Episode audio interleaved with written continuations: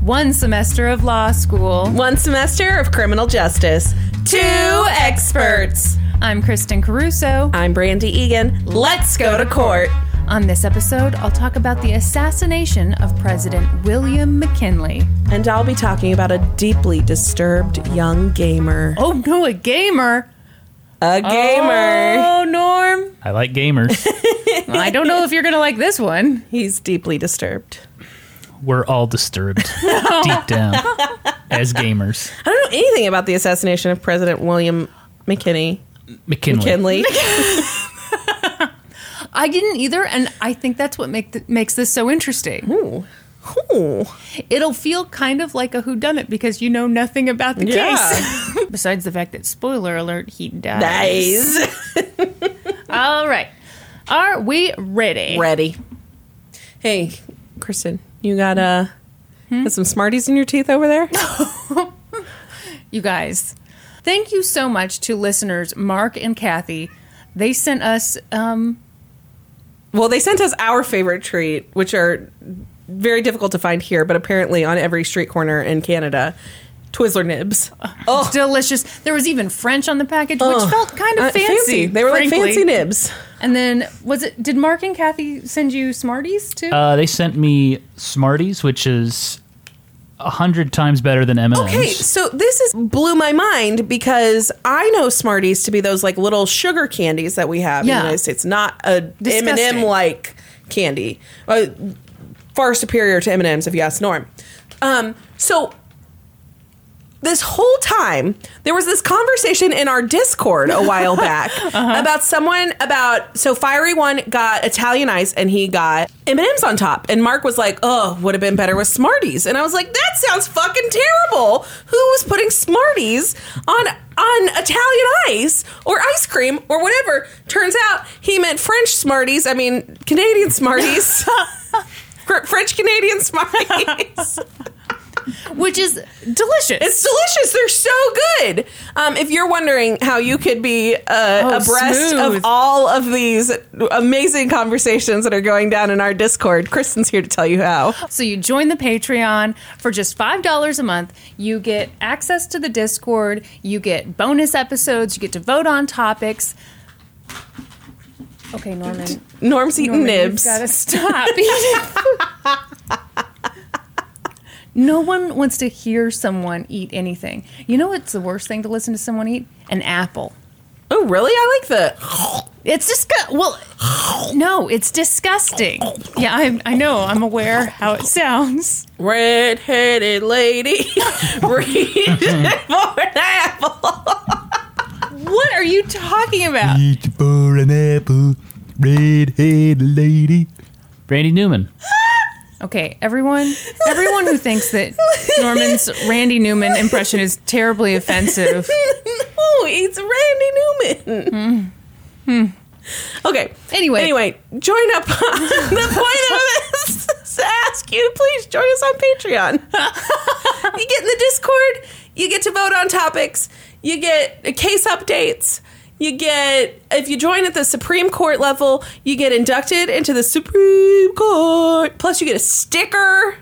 It's super cool. Head on over to patreon.com slash slash LGTC podcast and, you know, join up today. Kristen, take it away with your um, assassination of President William McKinley. Are you are you bored already? No, I'm Okay, excited. Okay, this seems like the topic. I was writing this up. I'm fascinated, but I was like, Brandy's gonna think this is the lamest shit yeah, ever. you were like, I saw your intro earlier, and then just now before we were ready to record, you're like, "Do I have a case for you?" And I was like, "Oh, cool, an assassination." exactly. great." See, you're trying to fake enthusiasm now, but I know how you feel.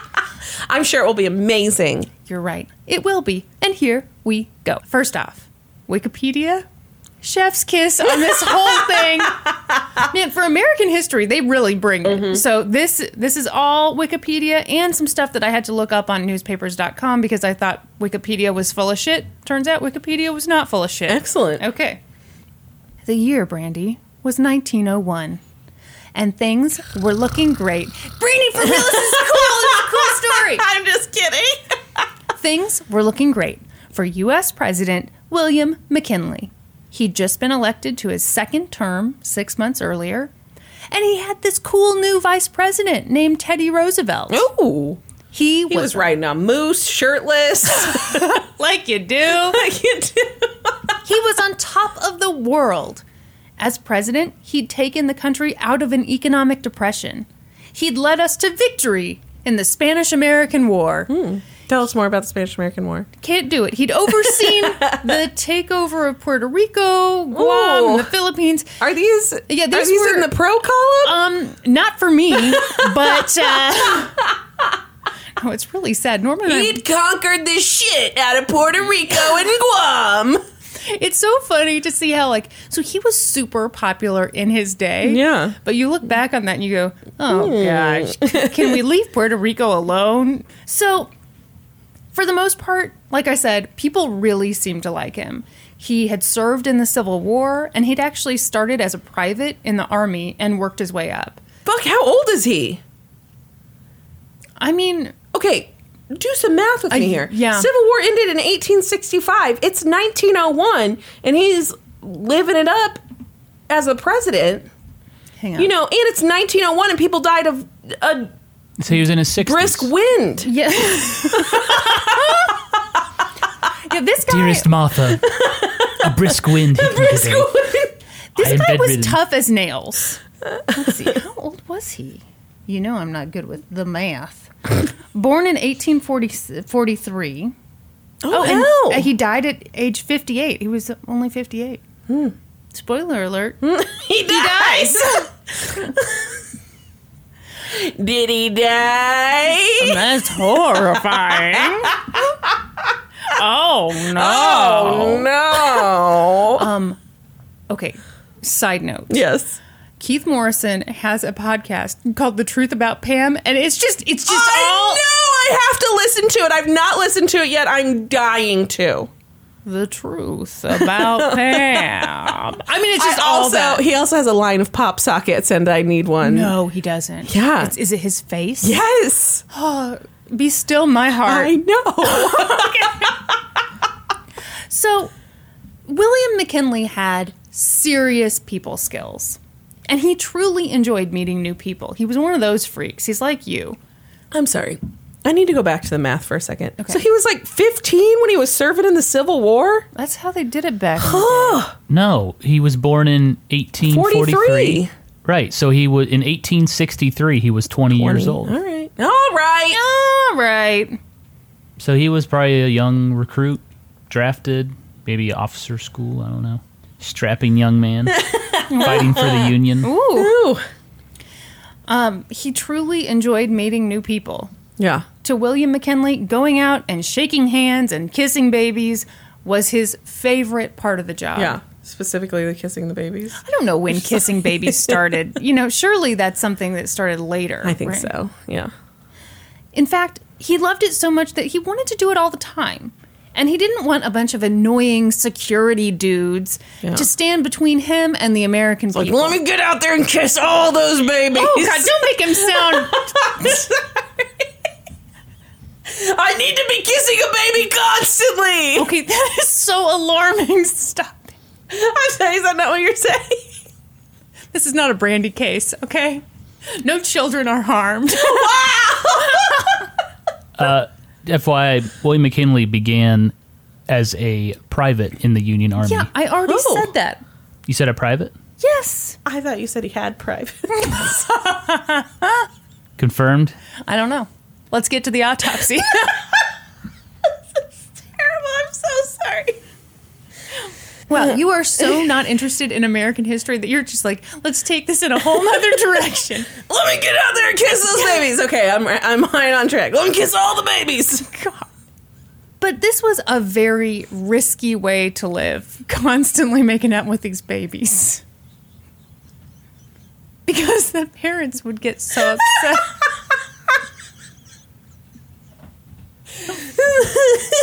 now, they didn't have a sex offender registry back then, they just made you president automatically. Oh, I'm sorry. Should I get back to the script? yeah, okay. All right. In his own lifetime, two presidents had been assassinated Abraham Lincoln in 1865, and James Garfield in 1881. But William McKinley either didn't think he was at risk or knew the risks and just didn't care. Yeah. In Washington, D.C., he and First Lady Ida McKinley were known to ride around in their carriage. No security guards in sight. Wow. And when he was back home in Canton, Ohio, there were no rules. He'd just walk around the street, zero security, the President of the United States, Yeah. just chilling. Chilling. Not everyone thought that this was such a great idea. Yeah. The President's personal secretary, George Cortelyou, How's that spelled? It's spelled C O R T E L Y O U. Cortelyou. he was like, William, buddy, you are the president of the United States. You have to be more careful than this. About six months into William McKinley's second term, George got really nervous once again. The president was scheduled to go to Buffalo, New York. For two days, the president would be surrounded by the public. Uh-huh. He was going to spend most of his time at the fair. He'd make a speech, then he'd just walk around. Ooh. Doesn't seem so great, huh? No, that seems. Um, yeah, I can absolutely see why that would be dangerous. Mm-hmm. Yeah. Do you know anything about James Garfield's assassination? No. Okay. So, it's one of my fascinations. And I haven't written any of this down, so, you know, cut me a break. if You're I'm- fascinated with assassinating presidents? No. With presidential assassinations. Oh, okay.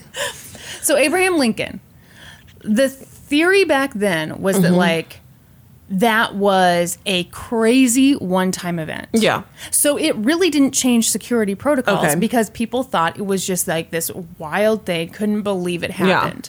It kind of makes me think of like the first school shooting, how everyone was Yeah. just kind of like, "Holy shit, no Yeah. one knew. Oh, this is the start of Right. something terrible that's going to happen again and again." Okay. James Garfield the guy who shot him was like this weirdo nut job who like tried to be part of a free sex commune at one point What? but nobody wanted to have sex with him hilarious story anyway back then if you wanted to go talk to the president just like a common person Yeah. you'd just go get in line and you could go have a meeting with the president of the united What? states is that not the most insane thing you've ever That's heard insane. yeah, let me waste this leader's time. So this guy got it into his head that he wanted I think he wanted like a cabinet position and of course he was he was a looney tune so he thought he deserved it. He felt entitled to I think it was like ambassador to France or something. And obviously he did not get that.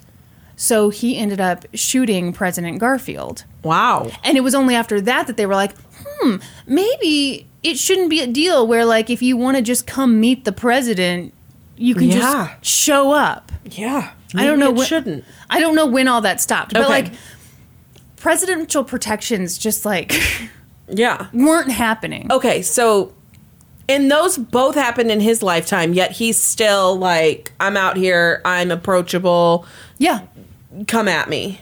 No weapons, please. yeah. Okay. So.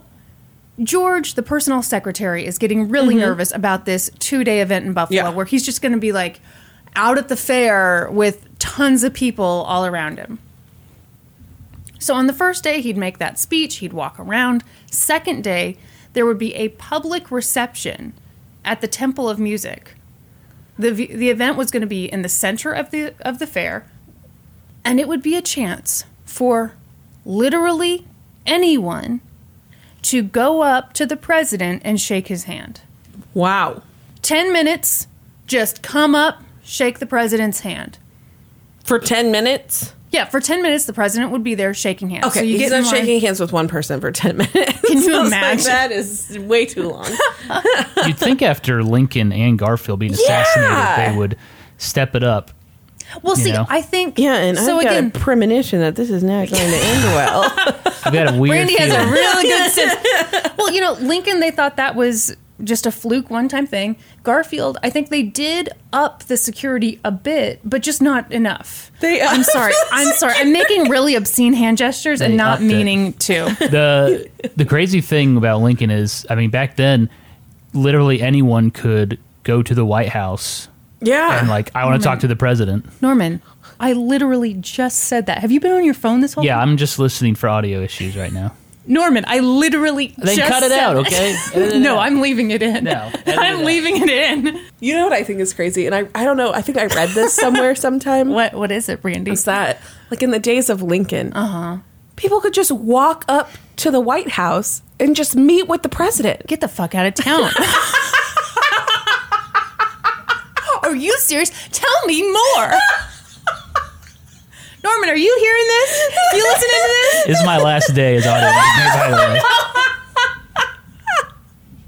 Brady's got some hot information. beep, beep, beep, beep, beep, beep, beep, beep. So yeah, like anyone can come up, Yeah. shake the president's hand. For a, during a 10 minute window. Right. Got it. but I mean, they weren't Googling anybody. They No. weren't doing any kind of background checks back in the day. No.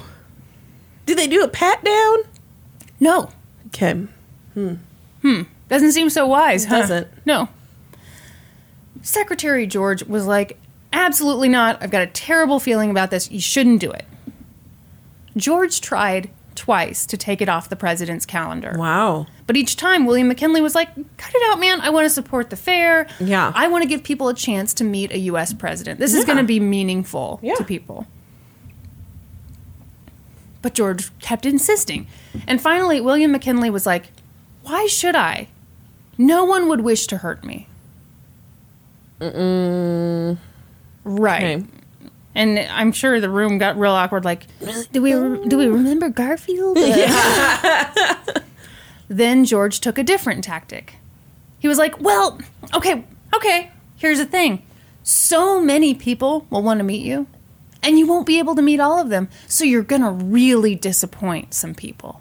Better to just not not shake hands with anybody." Right. And William McKinley said, Well, people may be disappointed, but at least they'll know that I tried. Mm-hmm. At this point, George had to admit defeat. It's the freaking president. Yeah. The president has Yeah. decided. But he did call ahead to Buffalo and say, Hey, the freaking president is going to be at your fair. Do you think maybe you could provide him with some extra security Right. when he's around all the randos? And they're like, Absolutely, sure, no problem. We've got a ton of guys who are highly trained. Prepare to be impressed. So, fast forward to Thursday, September 5th, 1901. It was the first day of the fair, and it was packed. An estimated 116,000 people showed up. Wow. Yes! That's a lot of people. Well, you get to meet the president. yeah. I'm I'm sorry. Not all 116,000 are going to meet him in a 10 minute period. This is true. But you get to, like, so tons of people, You get to see a speech and Yeah, yeah, yeah. yeah. Fifty thousand people attended his speech, which I'm like, what about the rest What, of you? where are Did- the other 60,000? were they didn't like come getting on over? cotton candy I or guess. wha- what? Anyway, so pictures from the event are crazy. It's just people, people, people, people. All the hats. They all Yeah. had hats on. Everyone was packed in, eager to hear the president speak. One man was especially excited to be near the president. So he got there early and he found a spot really close to the podium. Is this the murderer? Shh. People don't know. People don't know what the word assassination means. Oh, okay. In what would be his final speech, William McKinley advocated for an end to American isolationism. He was up there like, let's do some trades. Business, business, business. Yeah. And the crowd loved it. Afterward, First Lady Ida was like, great speech, dear. I'd like to go lay down. So he took her back to the house where they were staying, and then he hustled back to the fair. The day continued with a luncheon, a reception, an unscheduled stop for coffee, blah, blah, blah, blah, blah. By all accounts, the president was surrounded by police and soldiers the whole time. It wasn't exactly his style, but, you know, Yeah. he dealt with it. Ida rejoined him, and it was magical. The fairgrounds that night were lit up with this newfangled thing called electricity. Ooh, Ooh, fancy, fancy. Then it's the next day, Friday, September 6th. William McKinley woke up at the house where he and the First Lady were staying, and he decided to go for a walk. So he did. Luckily, the police and the soldiers who were supposed to guard him were like, they saw him trying to sneak off and they were like, whoa, whoa, whoa, whoa, Mr. President, Mr. President, let us walk with you. Oh, wow. That day, there were a bunch of activities. There was a visit to Niagara Falls, a tour of Goat Island, which I've never heard of. It sounds. Goaty. And there was the reception at the Temple of Music, where, again, literally everybody. What? I didn't realize that Buffalo was so close to Niagara Falls. I don't know that it is so close. It is extremely close. well, I mean, Oh, it makes Yeah. sense because they get that crazy lake effect snow.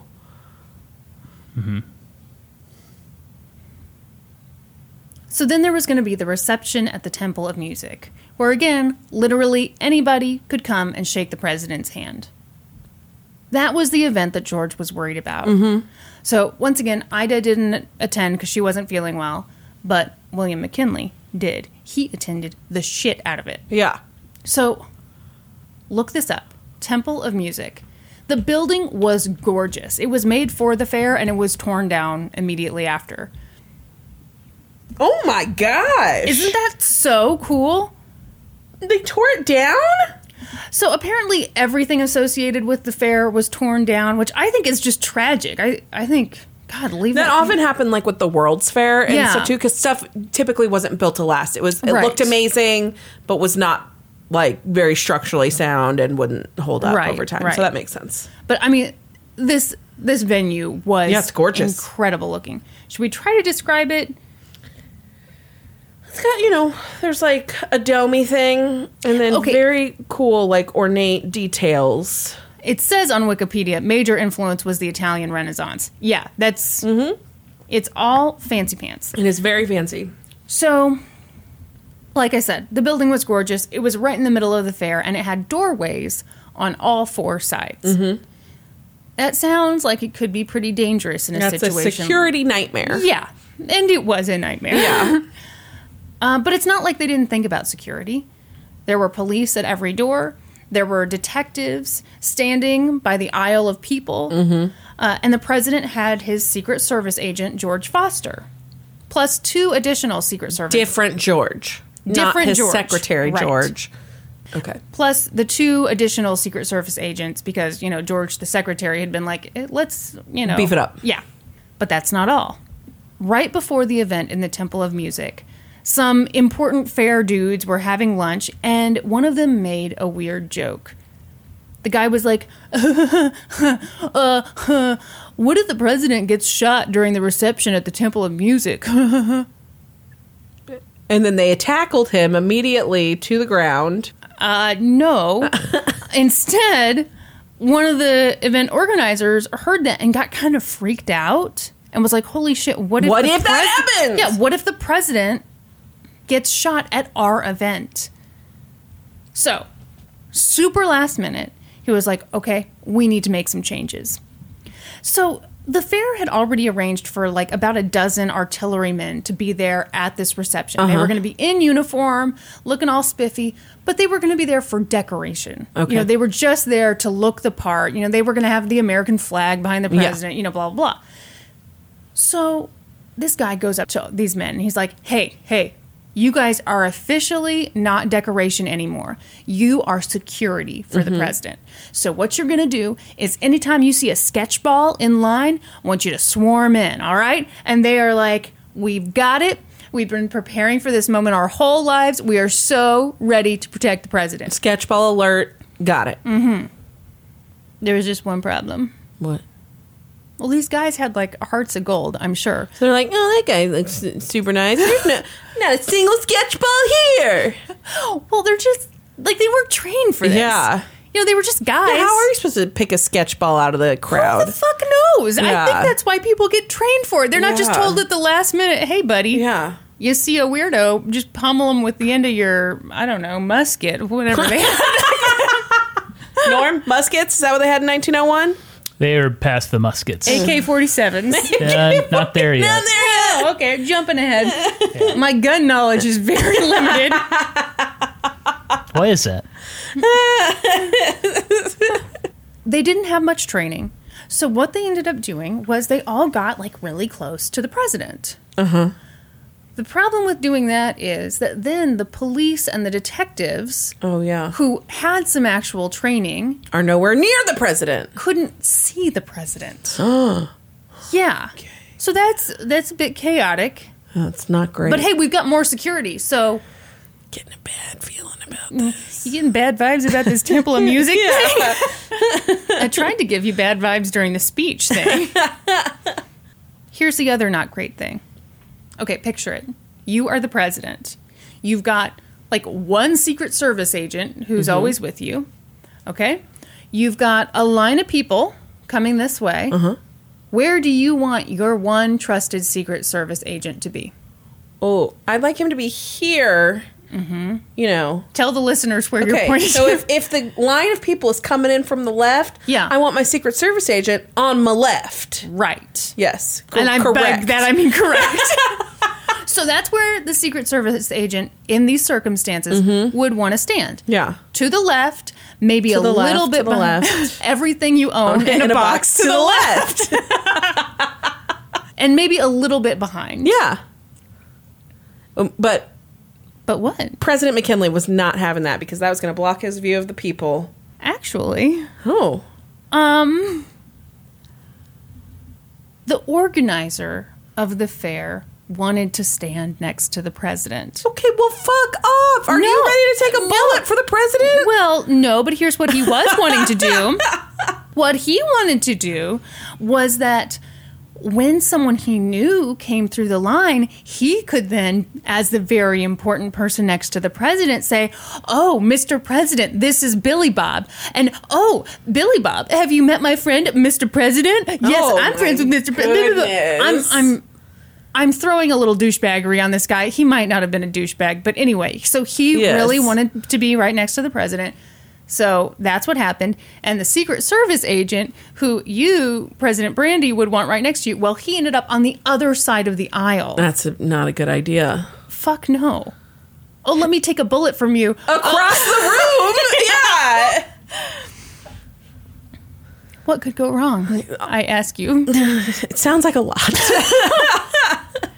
Soon it was time for the reception. The Temple of Music filled to the brim. There were people up in the galleys, filled the galleys.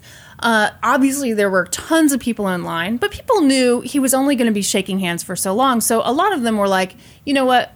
I'm not going to get to shake his hand. I'll just stand Yeah. and just watch in, you know, in the, I don't know, main floor. okay. So that's what was happening. In the GA section. That's right. Standing room only, GA. Look at the president. Someone played the Star Spangled Banner, and then William McKinley took his spot and shook hands. It was said that he could shake 50 hands a minute. What the hell? Okay, so I did some reading. No, you're doing it all wrong. You're doing it all wrong. He had a handshake method that made the line move quickly, which let me tell you, when you're reading about someone's handshake method, it's like so hard to picture. Okay. I kind of want to have you stand up. Oh, Well, no, maybe Norman. I'm gonna. Okay, I'm gonna go shake Norman's hand like Okay. I'm William McKinley, Okay. Oh, and I want you to tell the good listeners good. what's Okay. happening. Great. So you're gonna be. Over. They're just Indian leg wrestling, guys. So I am William McKinley. Okay, Kristen's William McKinley right now. Oh, and you're a common citizen. Come to our. Wow. Hello, Mr. President. thank you. Yeah. Oh, it's like a feed-through system. Yes. It's a gr- it's a it's a shake and pull. Yes. He pulls off the shake and pull. Okay, Shake so and bake. here's here's my understanding of what he was doing. Yeah. he would go in for the grab, Yeah. kind of high on a person's hand, Yep. and then pull them through. Yeah. His whole goal was they should not be able to squeeze his fingers at all. Ooh. Yeah, he wanted him shake out. and pull, shake and pull. I like it. I know. Shake and bake. You know, he's moving Yeah, very and gro- quickly. Moving, he's grooving. I'm kind of salsaing. Yeah, Again, only had 10 minutes. He wanted to shake as many hands as he could. fifty hands What a is minute. happening Oh. in your ear? My, it's my earring. Glad. I'm getting a wax situation happening. No, it's my earring. It's bothering me. So about five minutes in, one of the event organizers, you know, ordered that the one set of doors be shut so they can cut off the line. Yeah. And that was when a troubled young man who had been standing in line for hours, saw that the doors were closing. So he pushed ahead and got in just in time. Oh gosh. Okay. Yeah. The line kept moving. At one point, a 12 year old girl who was there with her mom asked the president if she could have the red carnation that he always had in his lapel. Uh huh. It was his good luck charm. But he loved twelve-year-old girls. Stop it. So oh my God. but he gave it to her. Yeah. You said Stop it. he loves them babies. Shortly after that, the Secret Service spotted a strange man in line. A sketchball. A sketchball, if you will. Yeah. They got very nervous. They were ready to pounce. But the dude just shook William McKinley's hand and moved along. Wow. Uh, Wow. No incident. Without incident. no incident. Just looked weird. Had no ill intentions. Classic tale. So, Everybody thinks I'm out to get him, but I just have a lazy eye. so under normal circumstances, Yeah. the rule for these meet and greets with the president, where there were seemingly no rules, Yeah. like the one rule was you were supposed to go up empty-handed Yeah. with your with your hands open. Yeah. But that day was super fucking hot. So a lot of people had handkerchiefs to wipe away their sweat and Oh. stuff. And so no one Was checking hands. right. So when this dude walked up with a handkerchief wrapped around his right hand, nobody thought anything of it. Oh, yeah. William McKinley went to shake the man's left hand, and that's when the man shot the president twice in the stomach. Wh- From a handkerchief? So he had he had a gun in his hand, but he concealed it with a handkerchief. It just looked like his hand was injured, maybe. Wow. So William McKinley kind of stumbles forward, and the man pre- prepared to shoot him a third time. so who stopped him? Was it the Secret Service, 12 year old girl. the artillerymen, the police, the detectives? No. It was the 12 year old girl. Oh, I wish that'd be amazing. the best story we would all know this story. it was James Parker, the next man in line. Oh. So, James Parker was born in Atlanta, Georgia in 1857. Both of his parents had been enslaved, which, okay, if you're born to enslaved parents in Atlanta in 1857, aren't you also enslaved? Probably, yes. Right. Okay. Yeah. His Wikipedia page makes no mention, but I'm just Okay, saying. yeah. Okay. So when he saw the man shoot William McKinley, James punched him in the neck and tackled him to the ground. It was incredible. Oh My gosh. So here's what one eyewitness said. With one quick shift of his clenched fist, he knocked the pistol from the assassin's hand. With another, he spun the man around like a top, and with a third, he broke the assassin's How many nose. hands did he have? A fourth split the assassin's lip and knocked out several teeth. So, I mean, if half of that is true, it's great. I Wow. mean, but everyone says James Parker knocked the shit out Yeah. of this guy way more quickly than any of like the people who were paid to do it. Yes. Shortly after the shooting, James Parker said, "Just think, Father Abe freed me." And now I saved his successor from death, provided that bullet he got into the president don't kill him. Oh. Yeah. Whew. So, James Parker knocked the shit out of the assassin, and the other guys, they're like gu- the guys from Hot Fuzz. They come in like Yeah. two minutes too late. They start beating the shit out of the assassin. And by this point, they've got William McKinley. He's bleeding profusely. They set him in a chair. He's seeing everything that's happening, and he stops the men from basically beating this guy to death. Have you actually seen Hot Fuzz? Yes. I love Hot Fuzz. I love Simon Pegg. Were you offended? I, I thought you were making a reference to a movie you'd never seen before. I've seen Hot Fuzz. Love Hot Fuzz. Did I get it confused? I don't know. Hot Fuzz is about the dumb cops, right? Mm, potentially. Well, I know they get it in the end, but like, You have any more details? not really. I mean, isn't it the two cops in Scotland or wherever? Yeah, that's yeah. Yeah, I know what I'm talking All about. right, all right. I'm just checking. Calm down, Brandy. What about Shaun of the Dead? You seen Shaun of the Dead? I don't think I have. If you like Hot Fuzz, you like Shaun of the Dead. Not if I haven't seen it. No, you will like it, is what I'm saying. Movie night idea. Putting Okay. it down. Write it down. Norm, you got that on the list? Hot Fuzz got it. No! Hey, did you know that back in Lincoln's day, you didn't anyone? Yes! It's amazing the Confederacy didn't take advantage of that. No kidding. Norm, you were supposed to write down Shaun of the Dead, not Hot Fuzz. Got it. So William McKinley orders the guys to stop beating up the man who just shot him Yeah. twice in the stomach. Oh my gosh.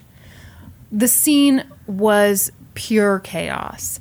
So people who were in the Temple of Music were desperate to get out. Yeah. But the people outside were like, "Ooh, what's that big noise? I want to go in there and see what's going on." Right. So it's like this combination of everybody trying to spill out, everyone to trying to come in. Somehow they got the president into a stretcher and got him out of there.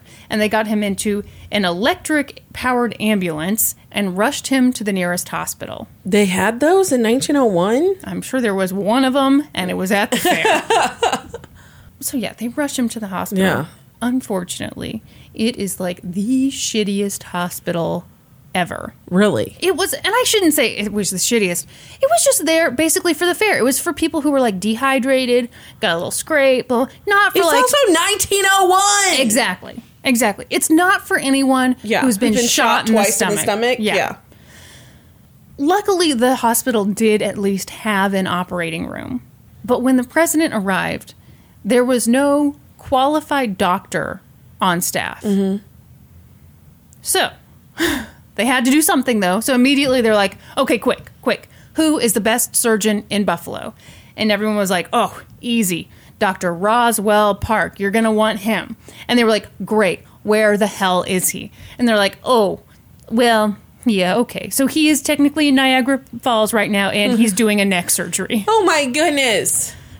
But they were like, who cares? We need him. If he's the best, this is the Yeah. freaking president. We need him now. Yeah, who cares if that neck guy dies? Bring us Roswell Park right now. That was exactly what they thought. oh my gosh. So somehow they get word to that other hospital, and someone bursts into the operating room and it's like, "Hey, hey, emergency, emergency, Doctor Park, Doctor Park," and Doctor Park is like, "Get out of here! I'm performing surgery," and the person's like, "The president needs you!" It's urgent. It's urgent," and he goes, "I don't care if it's for the president of the United Huh. States. I'm in He the middle of did surgery." not! Oh And the guy was like, "But it is for the president of the United my States." gosh. That's the story. Who knows if that's what? Oh my but gosh, anyway. I hope that's what really happened. So, so yeah. Long story short, Doctor Park is like, too no, fucking bad. I'm, no. I'm already in a surgery. Yes, Yeah. yes. I have taken an oath, and this guy is just as worthy as the president. yeah. Yeah. So Doctor Park wouldn't leave. So they settled for Doctor Herman Mentor. Oh. Do you not like the name or just settled? Settled. So forty minutes after the president arrived at the hospital, He's Doctor got, like Mentor showed potato up. chips on his. They're like, how did you even get those? It's 1901. so weirdly, Dr. Minter and William McKinley had actually met the day before. wow. Um, and incredibly, William McKinley had this amazing. f- What did I? I almost said face for names. Uh, what am I Name trying for to? faces? No, no. What am I trying to say? he could me- like he memorized everybody. So like he's he you know he's there with his gunshots. And he looks at the doctor. He's like, "Oh, hey, man! I didn't expect to need your professional services." Uh, what is the phrase? I don't know.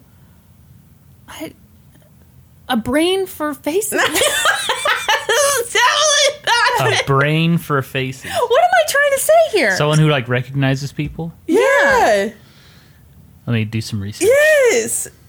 I can. Gotta. I mean, it is gone. Uh, there is a phrase. Yeah, I know because I read it yesterday. Can I repeat it today? Absolutely not. Um. Yeah, I don't even have it in my notes. I just said he remembered him. Uh, f- fuck. A mind for faces. That's not That's not it. I'm just making shit up. Yeah, I'm not really seeing Uh, anything. yeah, I don't know. Oh well, listener homework. Figure out what the hell I'm trying to say. What are you seeing, Brandon? I got nothing. Okay, well, moving on. Moving on. William McKinley was incre- was completely alert. He was struggling and in terrible pain, but he was able to speak. And at one point, he talked about the assassin. He said, "He didn't know, poor fellow, what he was doing. He couldn't have known." Oh, Yeah, oh, I know. wow. It seemed like the president might live, but he needed good medical intervention, and he needed it right away. Yeah. Actually, he needed the best possible medical Yeah. intervention because, like, these kind of surgeries, they just weren't done. Pretty soon, another surgeon showed up, Dr. Matthew Mann. Unfortunately, Dr. Mann was really more of a gynecologist. He had no, What? no real experience in wounds to the abdomen, but hey, this was no time to get choosy. You know, they've Yeah. got the two doctors. Let's go. Doctors Mann and Mentor both agreed that they needed to find the bullet. So I should say here the first bullet, I don't think penetrated, Okay. but the second one definitely did. So they gave the president some morphine. one was like a BB. Right. Bounced off his belly. And they just started digging Oh! around his abdomen. I know.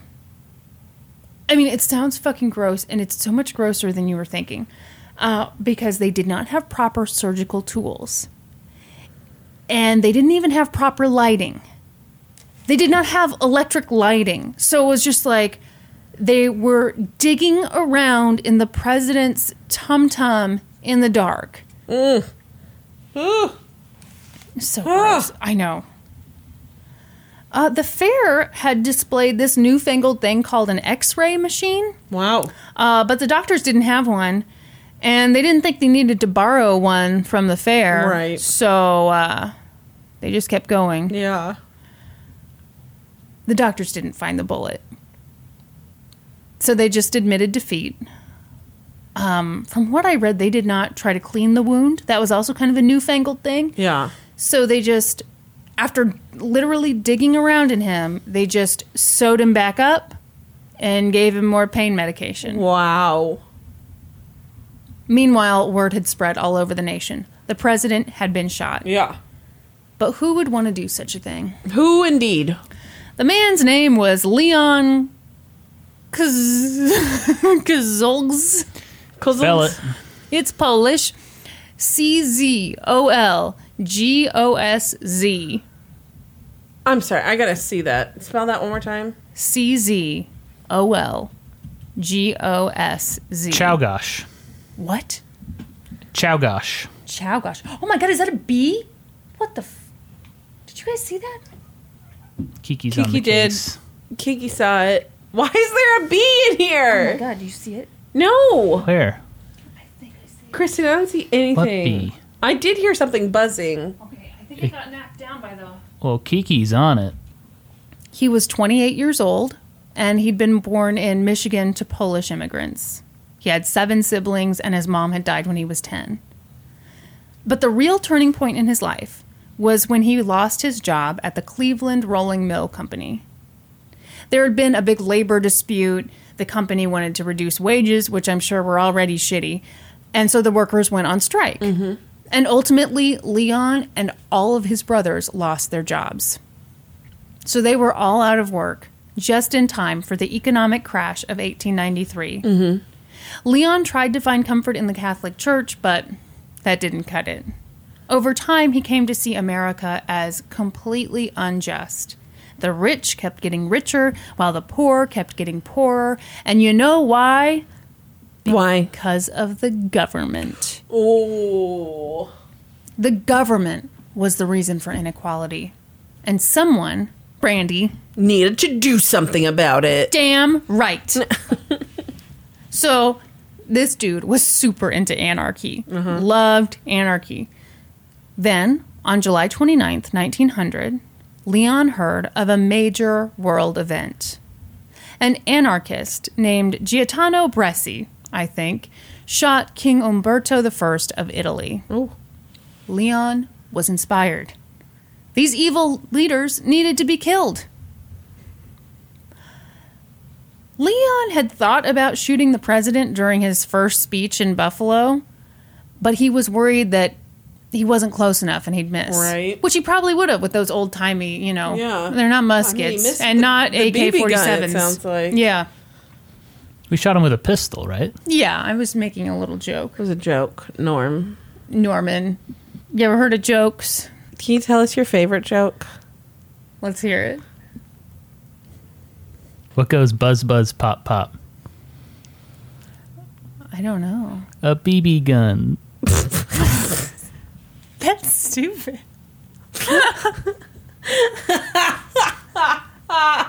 Brandy loves it. Classic. I never heard that joke before. Look how proud you look.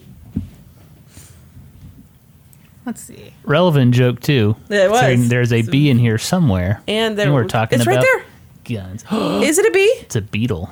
No, it's not. It's a beetle. What are you? Is it a stink bug? I have gotten three stink bugs out of my house today. I gotta see this. If it's, I think it is a stink bug. Oh, I think it is. Oh God, we gotta. We gotta Quick, it is. sniff. You can't kill it. It'll smell. You gotta take it out of your house. I've taken. I took four out of my house this morning. All right, someone sniff it. Someone sniff it. Where are these coming from? You have to sniff it. All right, what do I have to do? I'm glad it's not just my house. It's our stinky I house was concerned when I had four of them this morning. Uh, in all honesty, though, I was just scooching them outside, so it could have been the same one. Hey, buddy, I'm back. don't know what happened earlier. He had a thing for faces. Is that it? That sounds like he was super into faces. he's really into faces.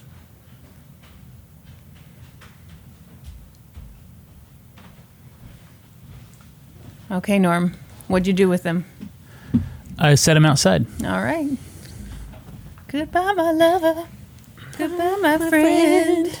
He farted in my face when I let him go. Good riddance. so, at any rate, Leon was locked up, but a lot of people suspected that he hadn't acted alone. Oh my god! my God, there's a bee! It's a bee! That's not a stink bug. That's something else. Is that a bee? That might be a bee. Get it Where is it? on the ceiling! Oh, there he is. Let him land. Okay, Is Yeah. it a bee? let's see. Give me a bee! Oh, it is a stink bug. Oh my god! What the hell? I. this is crazy. Want to join your friend? How? Okay, look it up. What the hell? is What the going on? hell is happening? Is this the end of days? It's not a locust invasion. It's a stink bug invasion. We don't deserve locusts. My God, how many do you think are in here? I don't know. That's why I want. Like that's what I say when I kept moving them out of my Uh-huh. house today. I'm gonna would like- reward myself. Yeah, I would like to note that no stink bugs have been harmed in the production of this podcast. Or at my house this morning when I removed four from my house. We I think we're being overtaken by stink bugs. I think I'd like an award from PETA. Okay. Let's try this one more time. Lord. Damn. Where was I? So they thought maybe there were more anarchists Uh, yeah. involved. So I'll just tighten this up. They locked up a bunch of anarchists, including this woman, Emma Goldman, who was a really prominent anarchist. and uh, they, but ultimately, they let them go. It Yeah. was clear that he had acted alone. Meanwhile, people were very concerned about William McKinley. But initially, he looked totally fine. Yeah. Uh, Vice President Teddy Roosevelt rushed to his side, so did a bunch of other officials. But it seemed so likely that he was going to recover that Roosevelt immediately left for vacation, What? right? That's weird. The fuck is that about, right? Right, yeah. Terrible vice president. Ugh. Pretty good president, though. He was like, Sherman Bishop's in him, and I'm Uh, gonna yeah. become a president. I'm just gonna, I'm gonna go hit up my vacation now because I'm probably not gonna be able to take one for the next four years. Maybe that's what he was thinking. Well, he got how many? How many I was a president for a long yeah, time. it was a long ass time. So, you know, Roosevelt has just fucked off to the Adirondacks. Yeah. And for the first few days after the shooting, they fed William McKinley via nutritive eminas, which I did not know was a thing, but Wikipedia I don't claims think an it's a emina thing. is a thing. what did I say? Emina? Enema. Enema. Emina. That's when they just shoot M&Ms up your butt. and that does give you some A nutrients. nutritive enema? yeah, I didn't know it was a thing. That's a thing? That's what they gave him because I mean he couldn't, you know, he'd been shot in the stomach. Oh, so he couldn't digest anything. So they're like, they were just sticking hot dogs up his butthole. Oh my! Is that not what you said? Brandy, this is a U.S. president. Imagine sorry. if someone were to say that about dear Donald Trump. I'm sorry. okay. So I don't even know how that would work. How do you keep the stuff up there long enough to I- gain Who knows? to absorb the nutritional value of it? I don't think that this is a practice that is still done today. If it is, write it. if you've ever received a nutritive enema, please let us know. or an Eminem. so he was doing so well that, you know, one day they gave him some broth and that went well too. So then the next day they're like, all right. It just oozed out the hole in his Oh, side. Uh-huh. God. Oh, God. No, he was all sewn up. Oh god, so it just pooled on his insides, probably. Uh, well, yeah, these, I mean, th- he probably did he die of sepsis? you'll find out. Okay. Uh, so the next day they gave him some toast, some chicken broth, and coffee. It's really good for you. Mm-hmm. Right? Oh, he literally has a hole in his insides. He's got a bullet still in him. How about some coffee? Yeah, let's toss some coffee in there. He complained that he was in pain, and they were like, mm, sounds like indigestion. You'll be fine. So, one of the things that I find so fascinating about Garfield's assassination was, you know, he was shot too, and they believe that he died not because of being shot, but because of the medical care that he Yeah. received. They like dug around in him with their bare hands, caused a ton of infection. They kept like trying to find the bullet. Yeah. So they kept reaching around all in him ton of infection. He died from that. And the other thing was the doctors were assholes. So, like, you know, they wanted to be the- the one who cured the president, blah, blah, blah. So they didn't want any outside medical opinions. And I'm wondering if there was a bit of that here too, where Yeah. like, oh no, the president's fine. The president's fine. Oh, he says he's in terrible pain. Mm, no, that's indigestion. Wow. You know, it's crazy because Garfield died from medical malpractice. You're about I to think. you're about to make a joke. I can see it on your face. What kind of cartoon are you about to reference? No, he's not. He's joking. Like he's repeating what you I said. feel like I feel like Garfield, James Garfield, died because of you know just the medical practices back then. I you know what? I was so waiting for you to make a Garfield died from lasagna joke that I didn't even Wow. I I did not even ant- understand. And I can't remember where I read this. Shut up. But in the days of Abraham Lincoln, uh-huh, if you wanted to meet with the president, What did you do? you just went to the White House and waited in line, and you could have a private meeting with him. My God. It's, you know how many You guys, are you writing this down? do you get it? Do do you? you, do you know how many podcasts Lincoln was on back then? quick, just a quick five minute interview. please. sir, sir, we just need five minutes of your time. Could you spell your name for us? Meanwhile, people were like, okay, what are we going to do with this shithead, Leon? Blah, blah, blah. Cheech Cheech and Chong? What was his- What was his last name? Norman. Chow gosh. Chow gosh, Cheech and Chong. Wow. At the time, attempted murder carried a maximum 10 year sentence, but people were like, that's insane. He shot the president of the United Yeah. States. He's going to get like 10 years max. Yeah, no, they were probably like, well, you should shoot him. Yeah. Now, Mr. McKinley, as soon as you're feeling better after your nutritive enema, enema, I did it again. Oh no, she's gonna spit. Oh no, keep it in your mouth. Oh, I, I had a vision of you I spitting, spitting energy drink all over our Yes. equipment. Oh my God. So the attorney general is like, oh my gosh, I gotta crack the books open. We gotta get him on a federal law. This Yeah. is ridiculous. So he's going through his old timey law books, and meanwhile, even They were though- very current at that time. That- that's true. They were. He's got the best new law books. Yes. Meanwhile, even though the doctors were like, everything's great. Why? Why do you ask? Go away. Uh, William McKinley, in truth, was feeling terrible.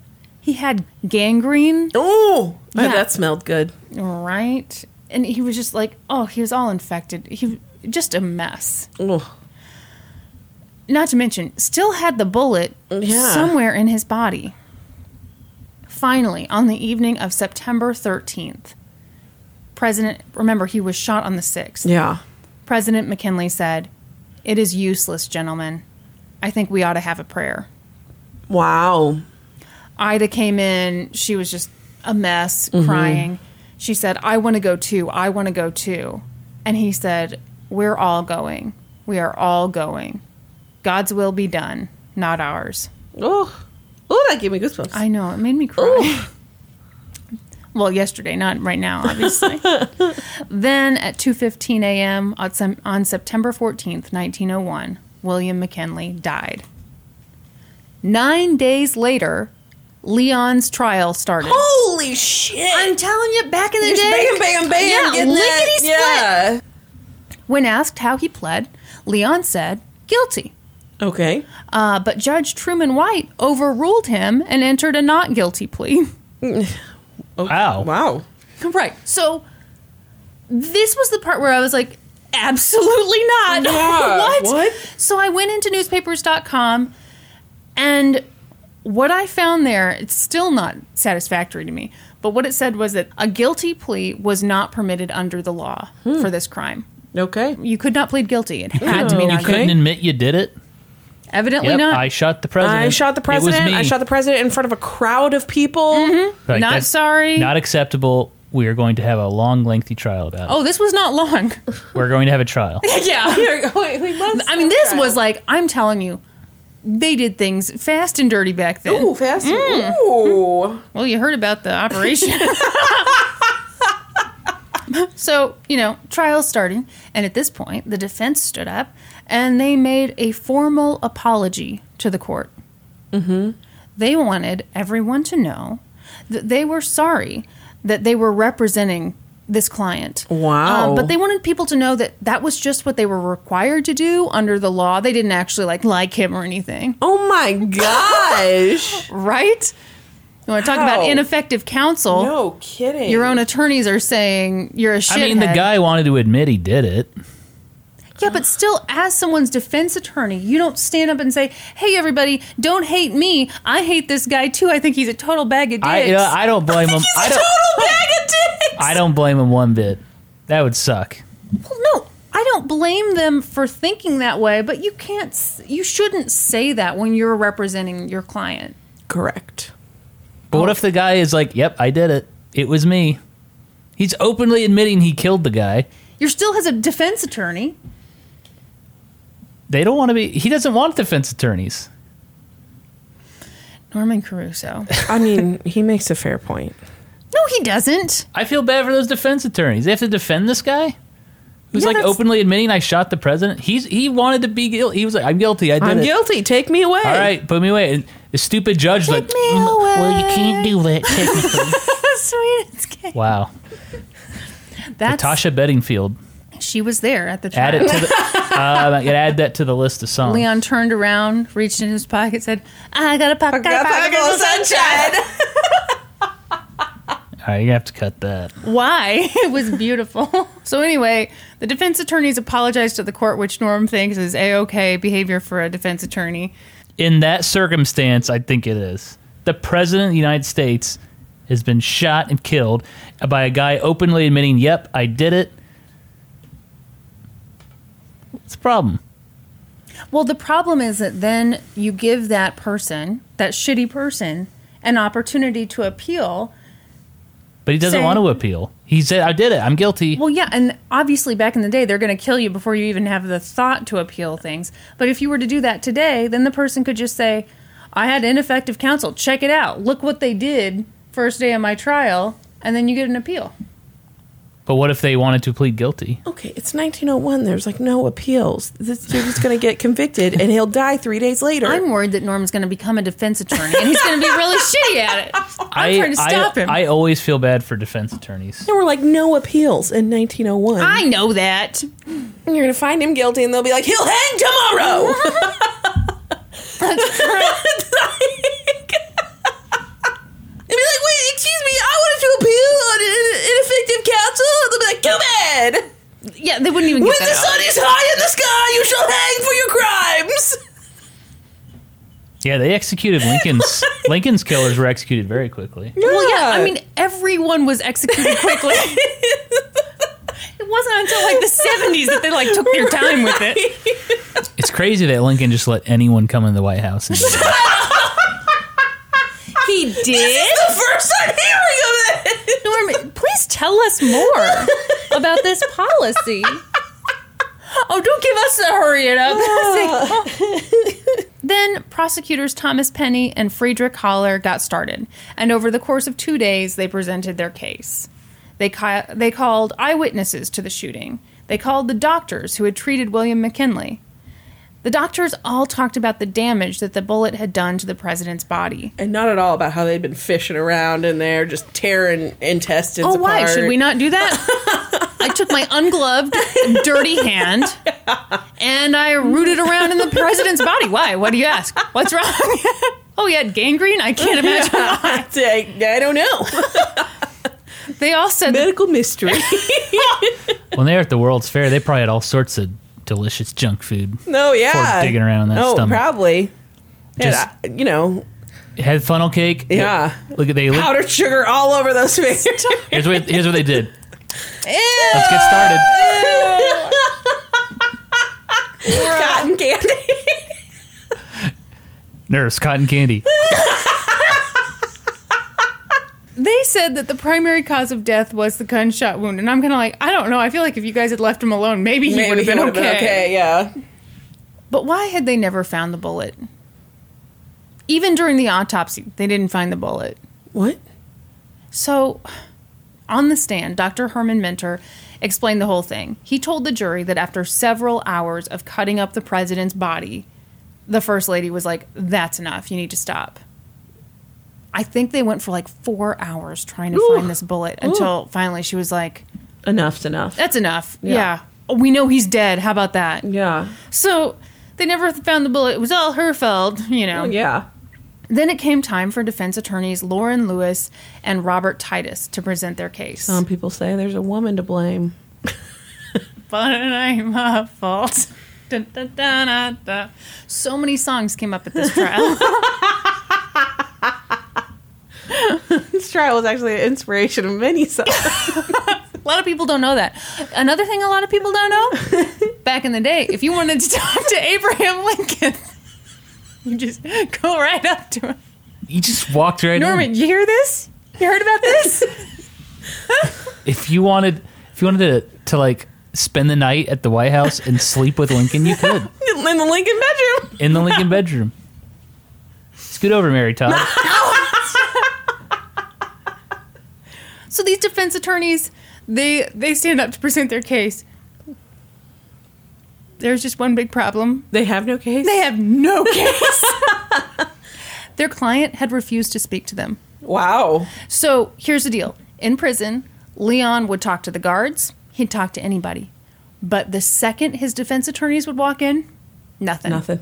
They tried to send in a psychiatrist to determine his sanity, wouldn't speak to him. Hmm. He wanted to be, I mean, he was an anarchist. He Yeah. did this for his cause. He did not want sticking to it to mess the around. man. Yep. So here was the defense's argument Our client is insane. I mean, that's all they can argue. If you'd like proof of his insanity, Just Listen to look at this. him. he just said he had a pocket full of sunshine. just think about this.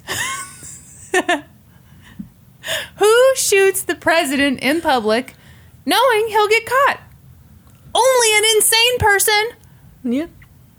Thank you very much, Iris Monkeys. So they called no Again, I'm witness. so sorry that I'm here. Again, don't want to be here. Hate every minute of it. I'm a great guy. Goodbye. Uh, they called no witnesses, and again, they wanted it that way because these guys were former judges. They didn't want to ruin their reputations by vigorously defending the anarchist who murdered the president. And by the way, I thought this was, this was interesting.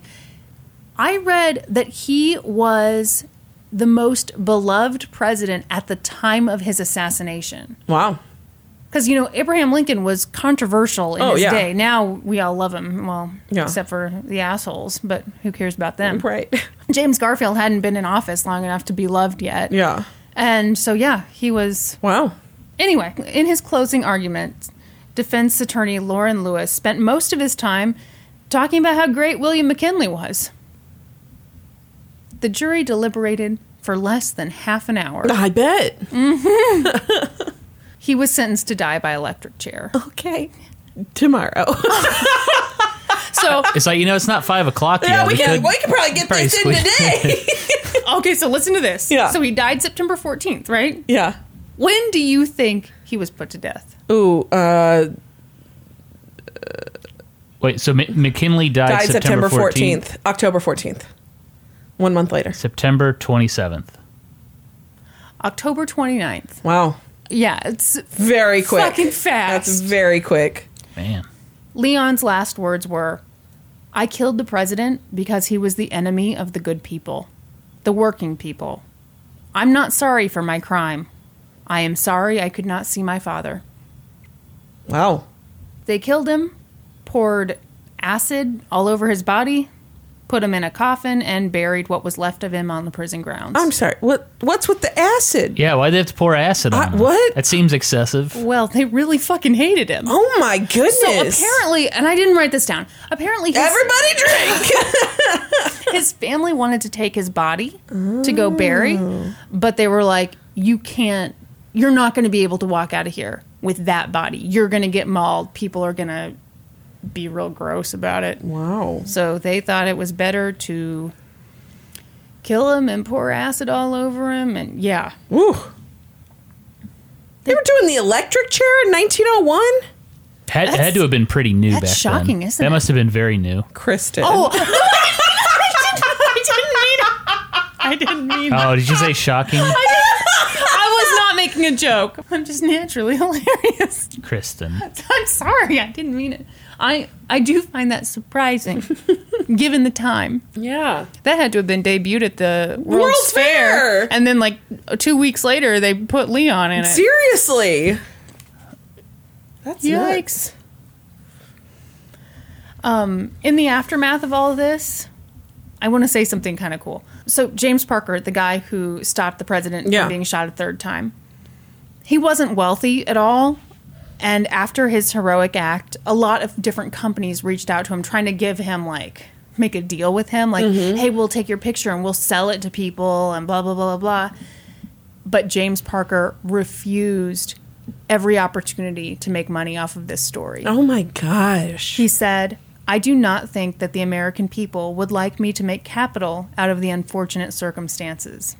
I am glad that I was able to be of service to the country. Oh, that gave me goosebumps. Hey, know. what a guy! Oh, seriously. I. Th- this part of the story was so cool to me because, especially when it looked like the president might live. Yeah. And all because this man Yeah. who had been born into slavery had stood up and been the one guy to stop the assassin. Oh, God, I've got goosebumps. yes. Like, especially African Americans were so proud. And, like, he was he was on the front page of all these different newspapers Yeah. as being, like, this hero. Yeah. Oh, Wow. But what did we learn from William McKinley's assassination? Hopefully, lots of things about security. Yeah. yeah. okay. So, presidents need protection. After the assassination, President Teddy Roosevelt received That's full why Teddy Roosevelt uses Trojan man condom. Whoa, daddy! Is that not what you meant? That's not what I meant. but that wasn't enough. The Trojan wasn't enough. So he put on two Trojans. turns out doesn't that's work. even That's worse. bad. It sounds like it would be more effective. It's actually less effective. Friction. But you know, they didn't know. 1901. No, so he received full time protection, but it wasn't enough. And people wanted it set in stone because they were afraid, like, okay, he gets this, the next president's like, well, I'm loosey goosey, I don't care. Mm-hmm. So in 1906, Congress passed legislation making it official that the Secret Service was in charge of protecting the president. Uh-huh. And that's the story of the assassination of William McKinley. Wow. That's crazy. Were you bored to death? I was Brandon? not. Oh, very No, I thought it was good. very interesting. I will say, I kind of felt like I was making fun a little of him, like always wanting to just like go out on his own without protection.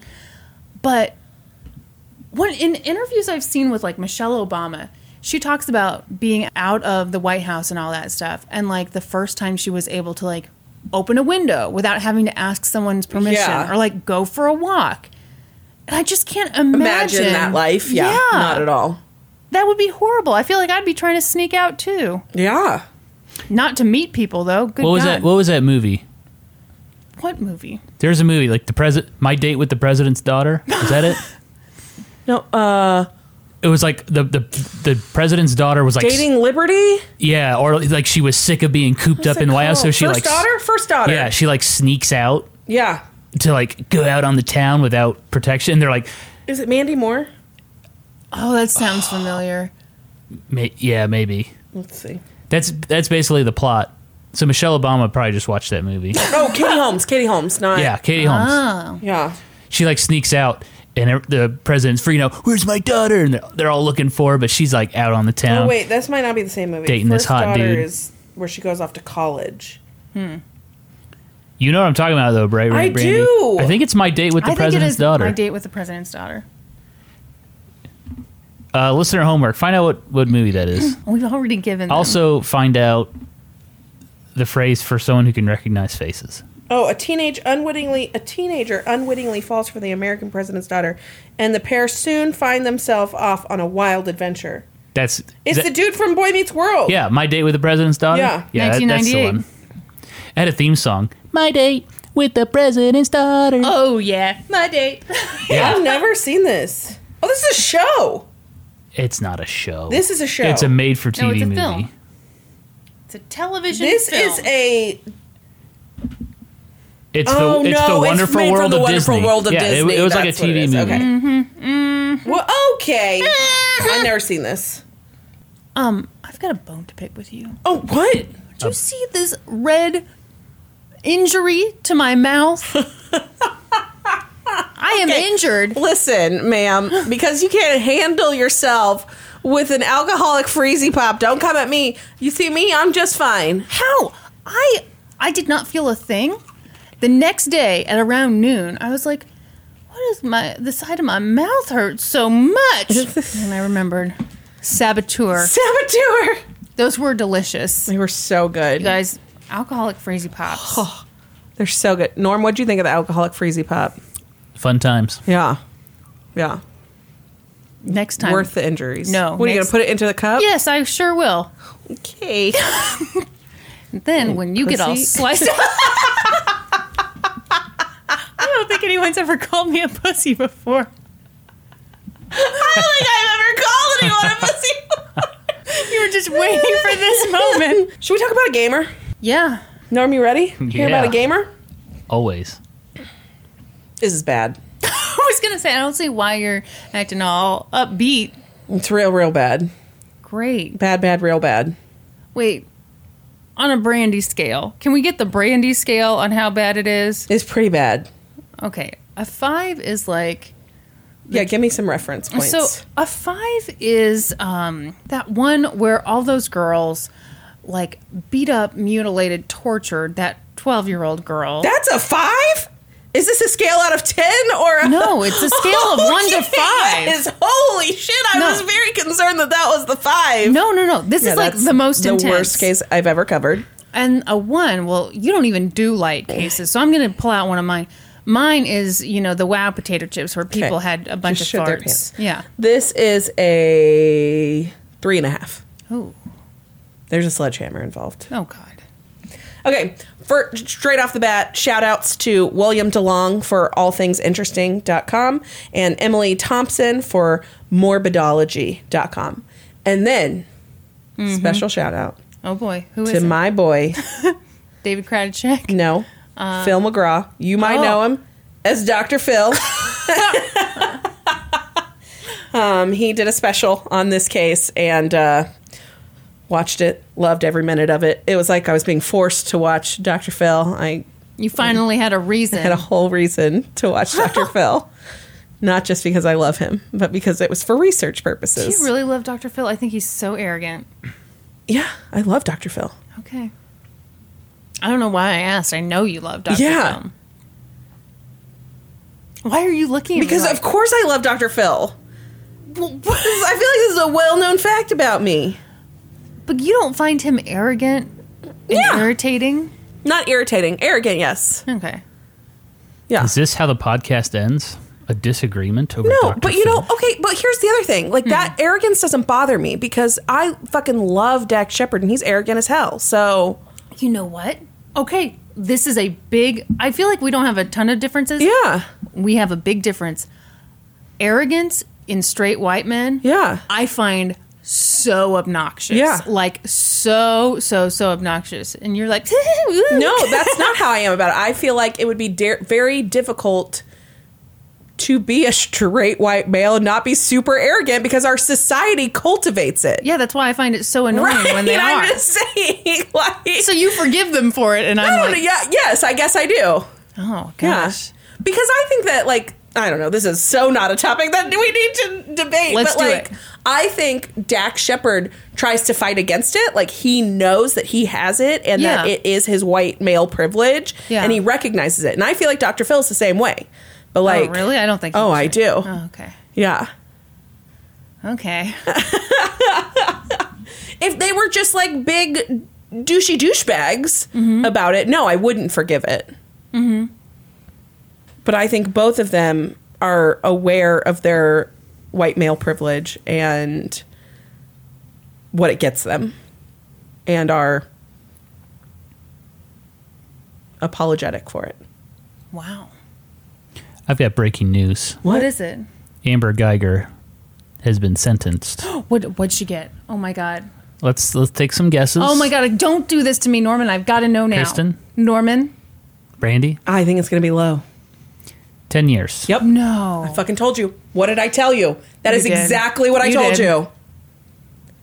Okay, Norman. Fill people in if people are like, who's Amber Geiger? If you're unfamiliar, Amber Geiger is the uh, police officer who walked into Botham Jean's apartment. She walked into the. She, they lived in the same apartment complex. She walked into Botham Jean's apartment. He was a 20 something, Twenty-seven, I think. 27 year old black male. He was sitting in his living room eating ice cream.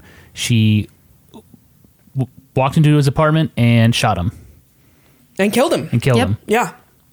So just yesterday, she was found guilty of his murder, and then today was sentenced. So we were discussing this before we Yes. recorded, and Yes. we were talking about how we were both really scared that the jury was not going to find her guilty. So she is a police officer, um, and she. Um, I thought for sure she was going to get away I thought with for it. sure she was going to get away with it too. So we were both really relieved when the jury found her guilty.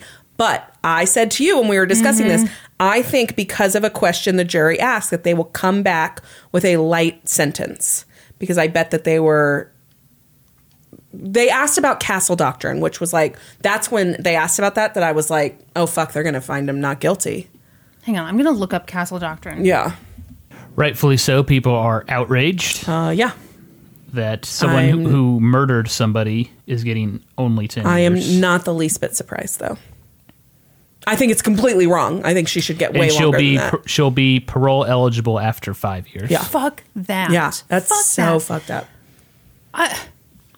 the application of castle doctrine to this just drives me crazy because she was not protecting her own home. No, but she claims she thought she was. Well, then she's a It's fucking fuck- idiot. I agree. I completely agree. and you shouldn't be allowed to have a gun if you're Yeah. that dumb. Yeah. And I don't care if you were sexting with your partner. Did Yeah. you see that excuse? Oh, yeah. Oh, she was distracted because she'd been sexting. She was overtired. She was sexting and distracted. She thought she was in her own apartment. Also FYI, the state wanted the sentence to be 28 years. Yeah. Sure. Yeah.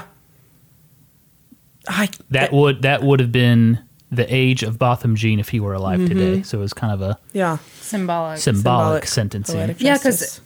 he had a birthday during this trial, Yeah. right?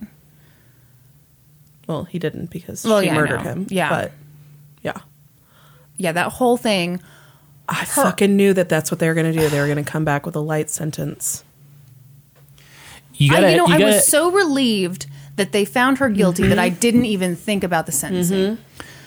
you've got to ask yourself if it were reversed, if Botham Jean You don't even have got to ask into yourself. Oh, Amber Geiger's apartment Give and me shot a her, fucking break. what penalty. would Yeah. the sentence be? Yeah, Yeah. he would have been done, Yep. no question. Her whole thing of, first of all, the crying on the stand. Mm-hmm. Fuck off. Yeah. If you feel that bad, you plead guilty. Yeah. You try to get a plea deal. Yeah. That's how I feel about Yeah. it. And the thing of, oh, he was coming at me. I thought he was going to murder me. Dude had a bowl of ice cream. Yeah. You caught him on a couch. What Yeah. kind of murderer comes into your house, breaks in, helps himself to vanilla ice cream, Yeah. watches TV, and just uh, like waits for you? Right. Um, so fucked up. And the coroner, of course, said that the bullet was going downward, so he was in a cowering position or he was like getting up. So, Yeah. Ugh, that's deeply upsetting, but I'm So not 10 surprised. years. Ten years. what do we do about this?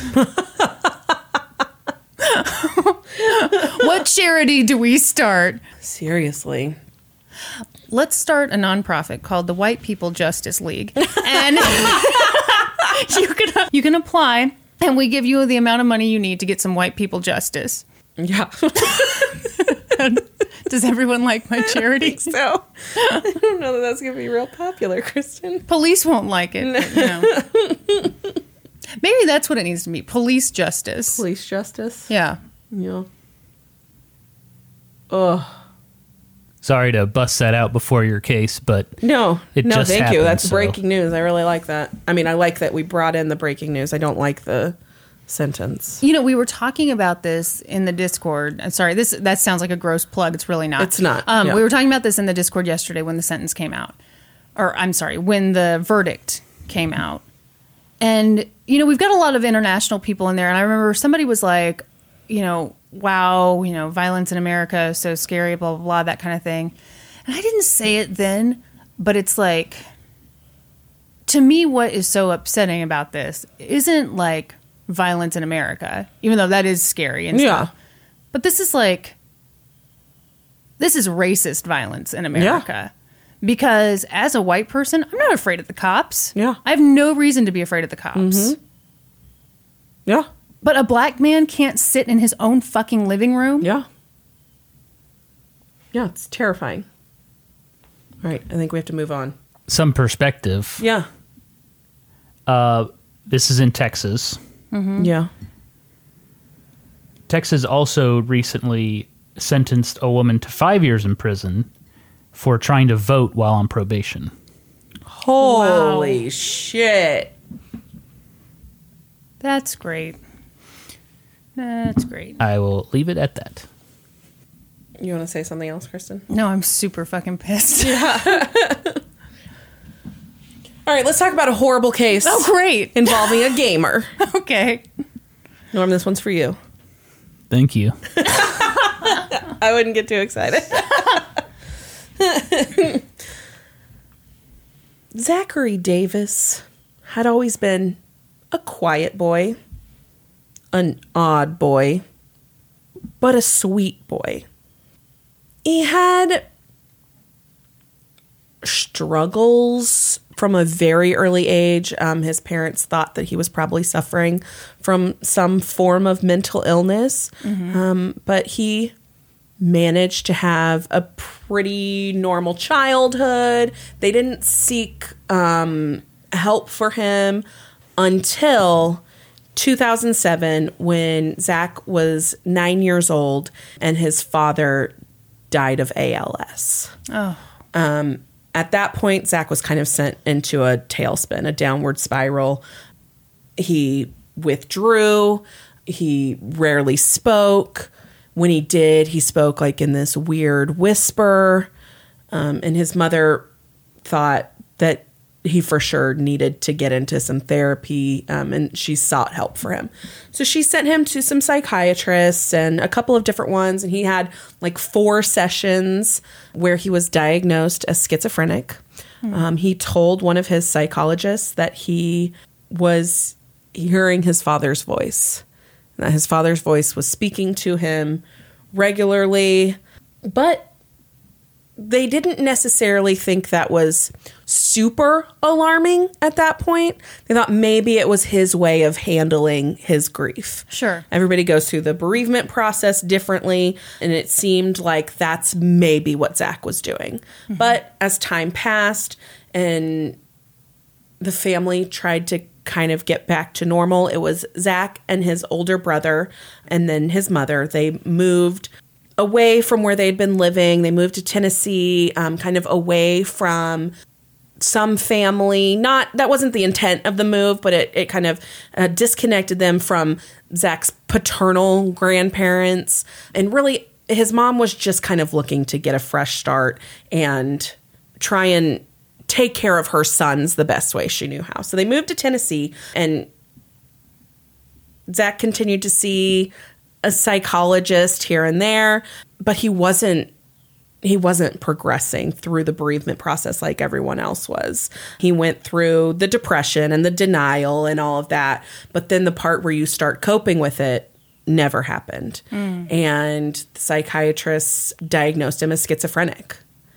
And said, old? Uh, he was like nine or ten when they diagnosed I him. thought you don't get really diagnosed. with it. Typically, yeah. Typically in boys, it's like um, it's in your teenage years, seventeen to twenty. Right. In women, it's typically much older, well into your thirties, typically before a diagnosis like that is likely. But it happens. If you remember in the Slender Man case, one of those girls was thirteen when she was diagnosed as schizophrenic, which is Wow. super out of the norm for for girls. But there was definitely stuff going on with Zach, and the claims of hearing his father's disembodied voice did not go away. Yeah. And neither did his detachment and his he was continuing to be withdrawn. He was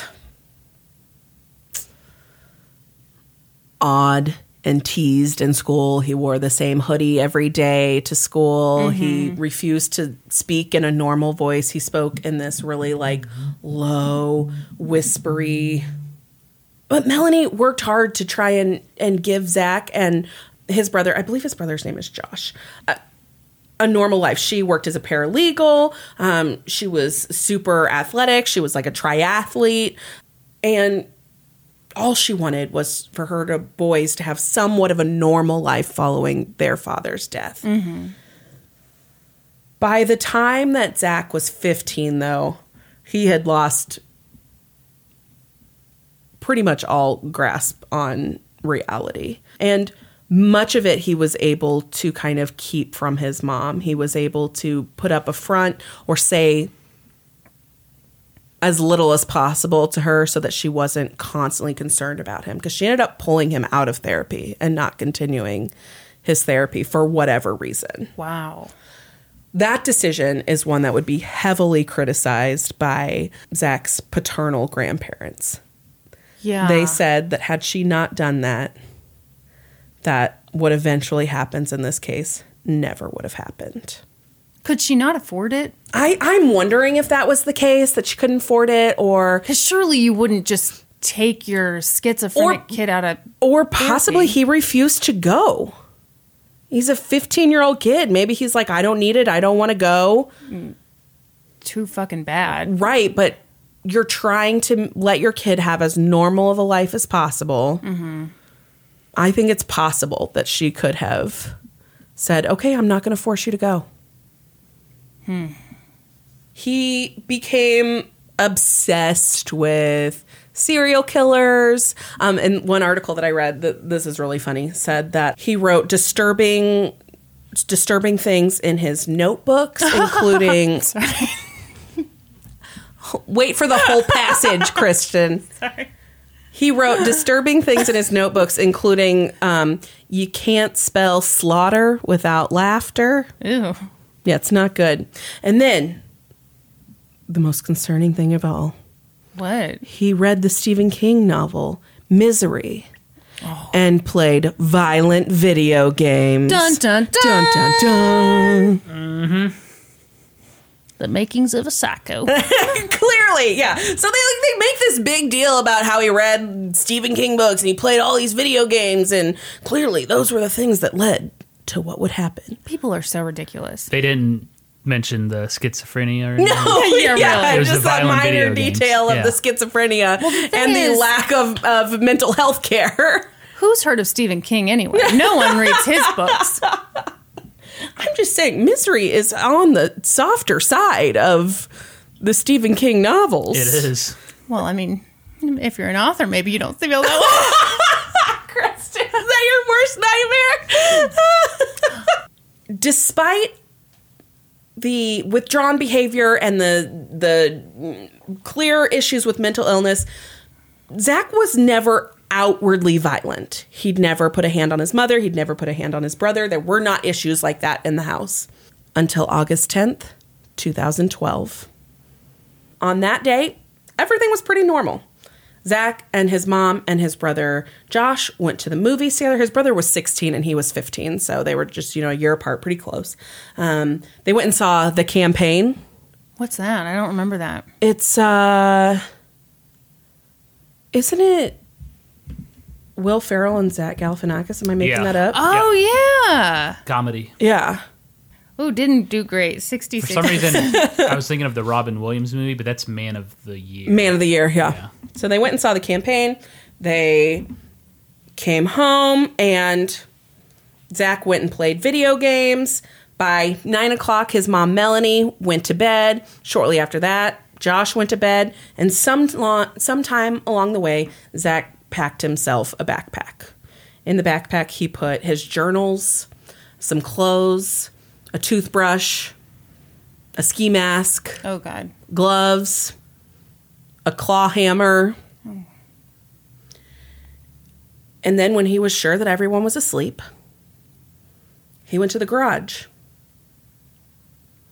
or the basement. One article says the garage, one article says the basement. Okay. It's not that important. I believe he said the garage on the Dr. Phil episode, but It could also be one of those houses where it's a combo deal. it could be. Absolutely. And he got a sledgehammer. And then he went to his mother's room. And while she laid in her bed, oh God, I hate asleep. these. He lifted the sledgehammer above her head and above his head and bludgeoned her to death. God. He laughed the entire time and he ended up striking her in the head. He claims about 20 times. The medical examiner said it was at least eight times, but could have been much higher. I always think it's kind of weird when they try to pin this down because it's like, okay, he hit her again and again and again with a hammer. Yeah, I mean, Oh, with a like a twenty pound sledgehammer. so, the Dr. Phil episode that I watched about this was really interesting because it the interview. So Dr. Phil actually interviews Zach on this episode. Mm-hmm. He is um, being hail, being held in jail before his trial. right. And so he admits in this interview to Dr. Phil what he did. And when Dr. Phil asked him why he picked a sledgehammer, he said, I wanted to make sure I didn't miss. Oh God. And I mentioned that people talked about how Zach talked. He talked in this weird, like low whisper, and he talked like that throughout this entire interview. He did not speak in a normal voice at all. And he randomly laughed during the interview with Dr. Phil as well. And so Dr. Phil asked him lots of questions about, you know, why'd you pick the sledgehammer? How many times do you think you hit her? Did you laugh while you were doing it? And he says, you know, yes, I did. And he said, why, why did you, why'd you laugh while you were Yeah. killing your mother? And he said he thought it was funny at the time. And he asked him why he did it. And he said, she wasn't taking care of her family. And he said, meaning you and your brother? And he said, yeah, she wasn't taking care of us. In what way? I he didn't he didn't elaborate. So Dr. Phil goes he kind of dissects these interviews with Zach later in the show because people have all of these questions about what his tone and the weird laughter because he literally like will be having a he'll be explaining something and then just break into laughter.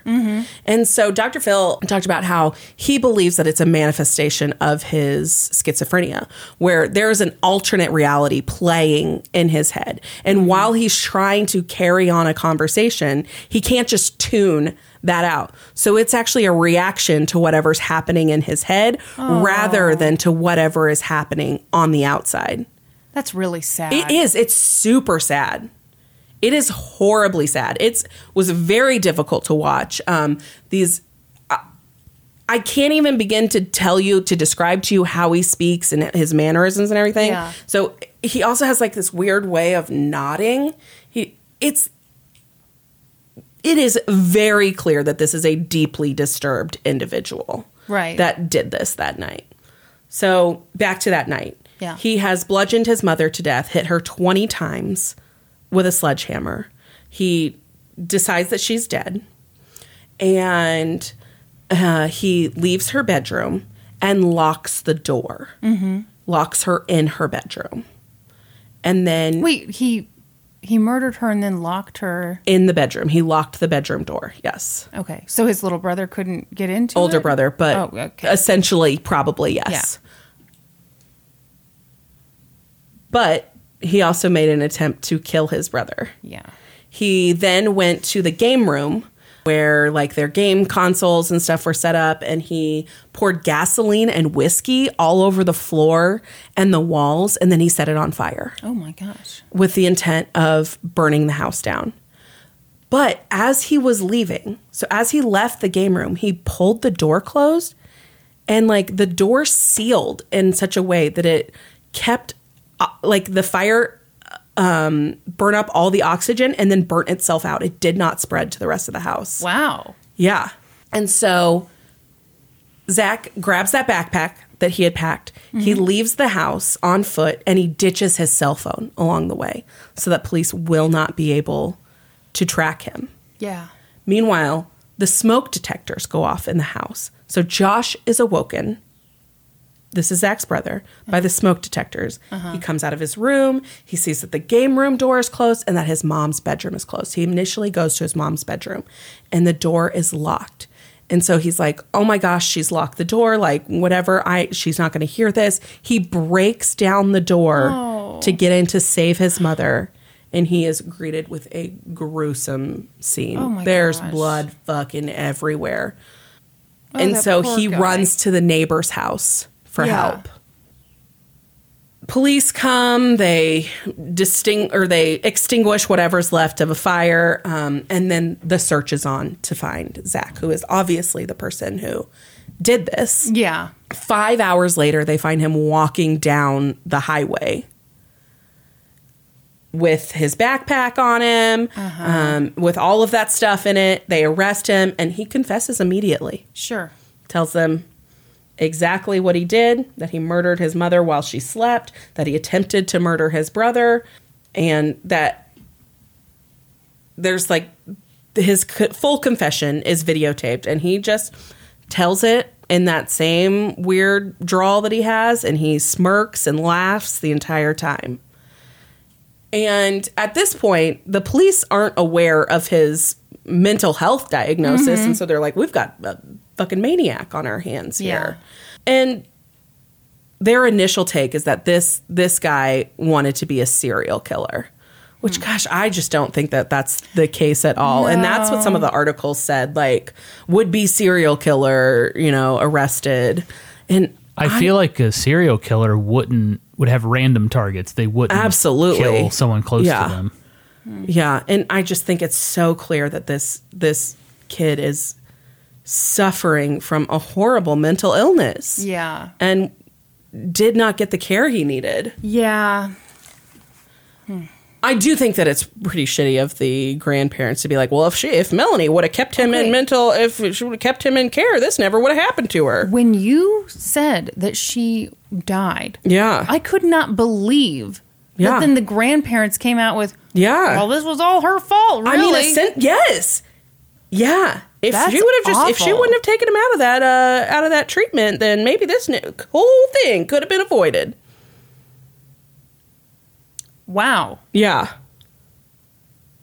Yeah, I thought that was just a, a terrible take. That's beyond so they blaming the actually, victim. so they actually, the grandmother testifies to that at Zach's trial, Jesus Christ. and her, I think the point that she was trying to make was a, a plea for leniency for Sure, Zach because sure. this is a, this is a just a a boy who didn't get the help that he needed, but.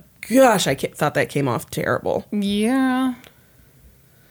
So obviously, Zach's arrested. He confesses, um, but gets a defense team, and they decide that they're going to plead not guilty by reason of insanity. Which, if Yeah. I've ever seen a case that Yeah.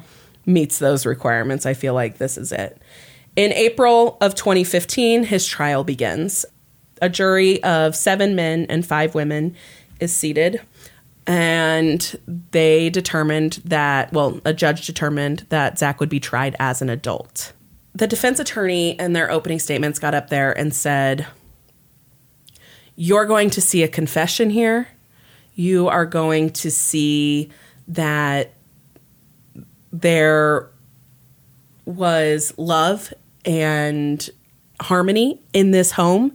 And then on this day, something happened that led to this horrible event. Don't be don't be misled by what the prosecution tells you that this is a horrible monster. This is a sick individual. The defense said, yes, he admits that he did this. We are not saying that he didn't do this. He will get on the stand and he will tell you that he did this horrible thing. But that doesn't mean that he is guilty. Zach was suffering from an untreated mental illness at the time of the murders. And for that reason, he doesn't need to be held in a prison. He needs mental health care. Yeah. But the prosecution maintained that this was a kid who had been, who had premeditated this murder. He had held, held these evil thoughts. He had written about them in his journals. He had he had absorbed them through the media Okay. that he was subjected to through those violent video games and the books that he chose to read and the music that he chose to listen to and the apps that he chose to have on his phone. Then why aren't we all murderers? Exactly. Exactly. what video games did he play? They never mention specific video games. I'm shocked. Usually they pick one and they're like, Grand Theft Auto did this. No, I mean, is there a is there a video game where you sledgehammer your mother to death? I don't think so. Let's hit, let's let's ask Video our game gaming idea. expert. Hey, gaming historian. Are you what aware got? of any video game? Not aware of anything Yeah. like that. Yeah, I didn't think so. I, if it's 2012, I'm gonna guess Halo. Halo, Call of Duty, Yeah. Grand Theft Auto, Yeah, all the popular, you know, games at the time. yeah. I just think that's such a ridiculous argument, and obviously we've done a whole episode where we Yeah. talked about this, but like. Millions of people play violent video games and do not sledgehammer their mothers to death. or or hurt people in any in way. any way. Uh, and it, it's always ridiculous when when that argument comes up. I think Donald Trump even blamed video games for one of those mass shootings. oh, I think the El Paso shooting. I think it was. Yeah, or even I think. Oh even- wait, was it even- one of the even after school the- shootings? Even after the Vegas shooting, I, can't think he remember, was yeah. he like brought in video game developers to the White House to talk to them about violent video games. But it's like violent video games are all around the world. Yeah. Japan has possibly way more gruesome violent video games. Yeah.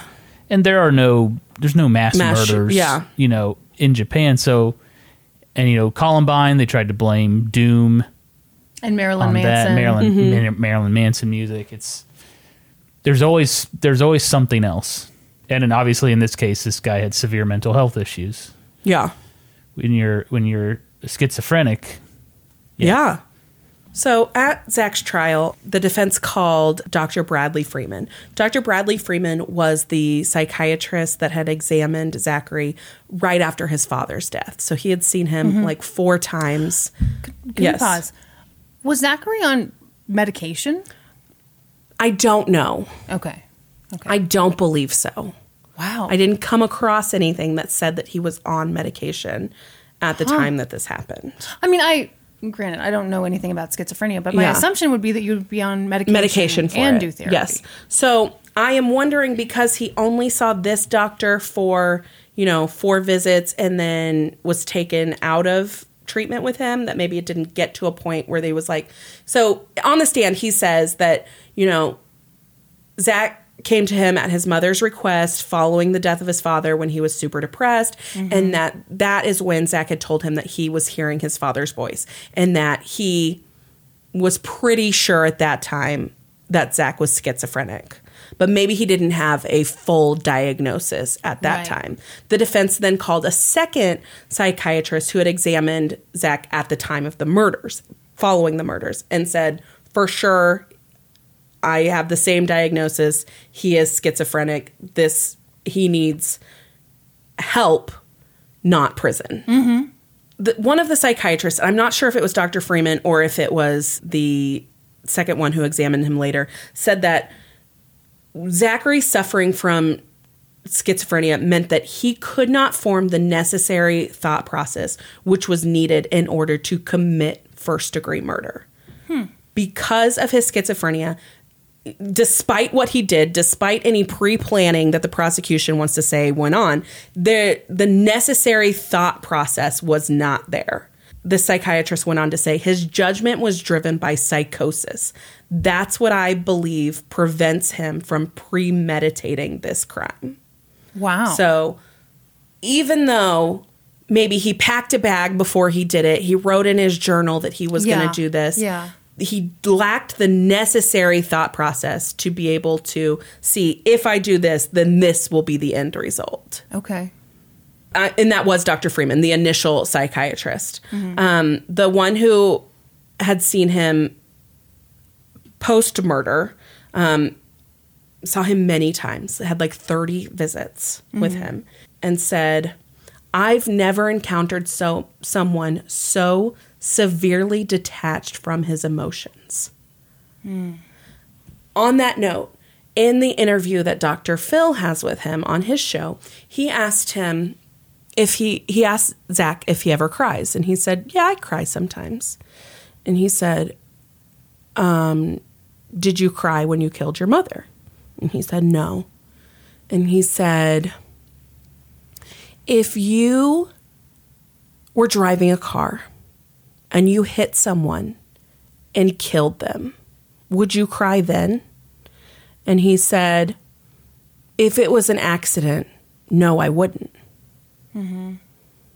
Because it's just an accident. I mean, I just think So like what? Under what circumstances would he cry? Right, I don't know. He said he um Probably something that would only directly impact. impact him. Huh. Yeah. Yeah. Yeah. Throughout the trial, so it's a four day trial, it's a pretty quick trial, but throughout the entire time he's in the courtroom while he's sitting at the defense table, Zach just randomly breaks into laughter, which I think was probably important for the jury to see. Yeah. I mean, it just shows you that this is clearly an, a person who is severely mentally ill. Yeah. On the third day of the trial, Zach took the stand in his own defense. Oh God. I don't know why they would do this. No. And from the minute he took the stand, it went badly. Well, of course. he got on the stand and said something that shocked his own attorney. Well, that's great. You're supposed to really surprise your own attorneys. He said, I didn't do it. Oh, come on. I took the fall for my brother. Oh, come on. He's the one that killed her with the sledgehammer. Yeah, No, honey. yeah. And so the courtroom is like, Yeah, it's like this aghast only by it. happens in yeah, the movies. exactly. And his defense lawyer has to be like, "No, remember we we have your confession. Mm-hmm. We have the videotape of it. Um, we've talked about this. You know, you have. We need you to tell the truth up here." And and he said, "I didn't kill her." So the attorney has to be like, try and like get him back. And like, I know at that point the attorney was like, fuck, fuck, fuck, fuck, fuck. Why did I put him on the stand? Why did I put him on the stand? Well, my God. It almost seems like it bolsters the insanity. I thing. agree. I actually do agree with that. Well, and maybe that was the Maybe that plan. was the point the whole time. yeah. Yeah. So the prosecution argued that regardless of mental illness, Zach had meticulously planned the attack. He had written his plans in his diary. He had poured the gasoline and the whiskey to set the whole house on fire. And he fled the home with a packed bag and had the forethought to ditch his cell phone so that they couldn't track him. This was all clear indications of premeditation. And then the court watched Dr. Phil's interview You're kidding with me. Zach in its entirety. You're kidding me. Isn't that nuts? They played the whole interview for the jury, for the judge in the courtroom. If you were in the jury, would you have just been thrilled? I would have. I'm like, oh, Dr. Phil, tell me all about it. I feel like I'm just in having an afternoon at home. So that's presented. And Dr. Phil, there's this part in the interview with Dr. Phil where he looks at Zach and he says, he says, you know, I look in your eyes and I don't see evil. I see lost. I see sick. Another unexpected twist in the trial happened when Zach's diary was presented for the jury. And this was taken from him when he was arrested. It had been in his backpack. And on the day of the murder, Zach had wrote an, wrote an entry where he claimed that his brother had raped him that day. It said, I was raped by him and I've been planning to kill him ever since. And then following the murder that same day, he wrote, I killed Melanie and left Josh alone to suffer. I didn't feel anything. I didn't feel remorse.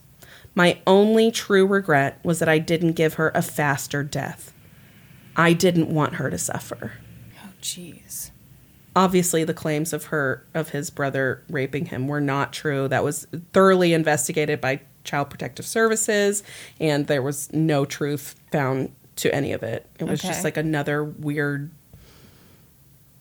aspect of like this the way the way Dr. Phil describes it is like there's this movie playing in his head and it's just like an alternate version of that. My God. Yeah.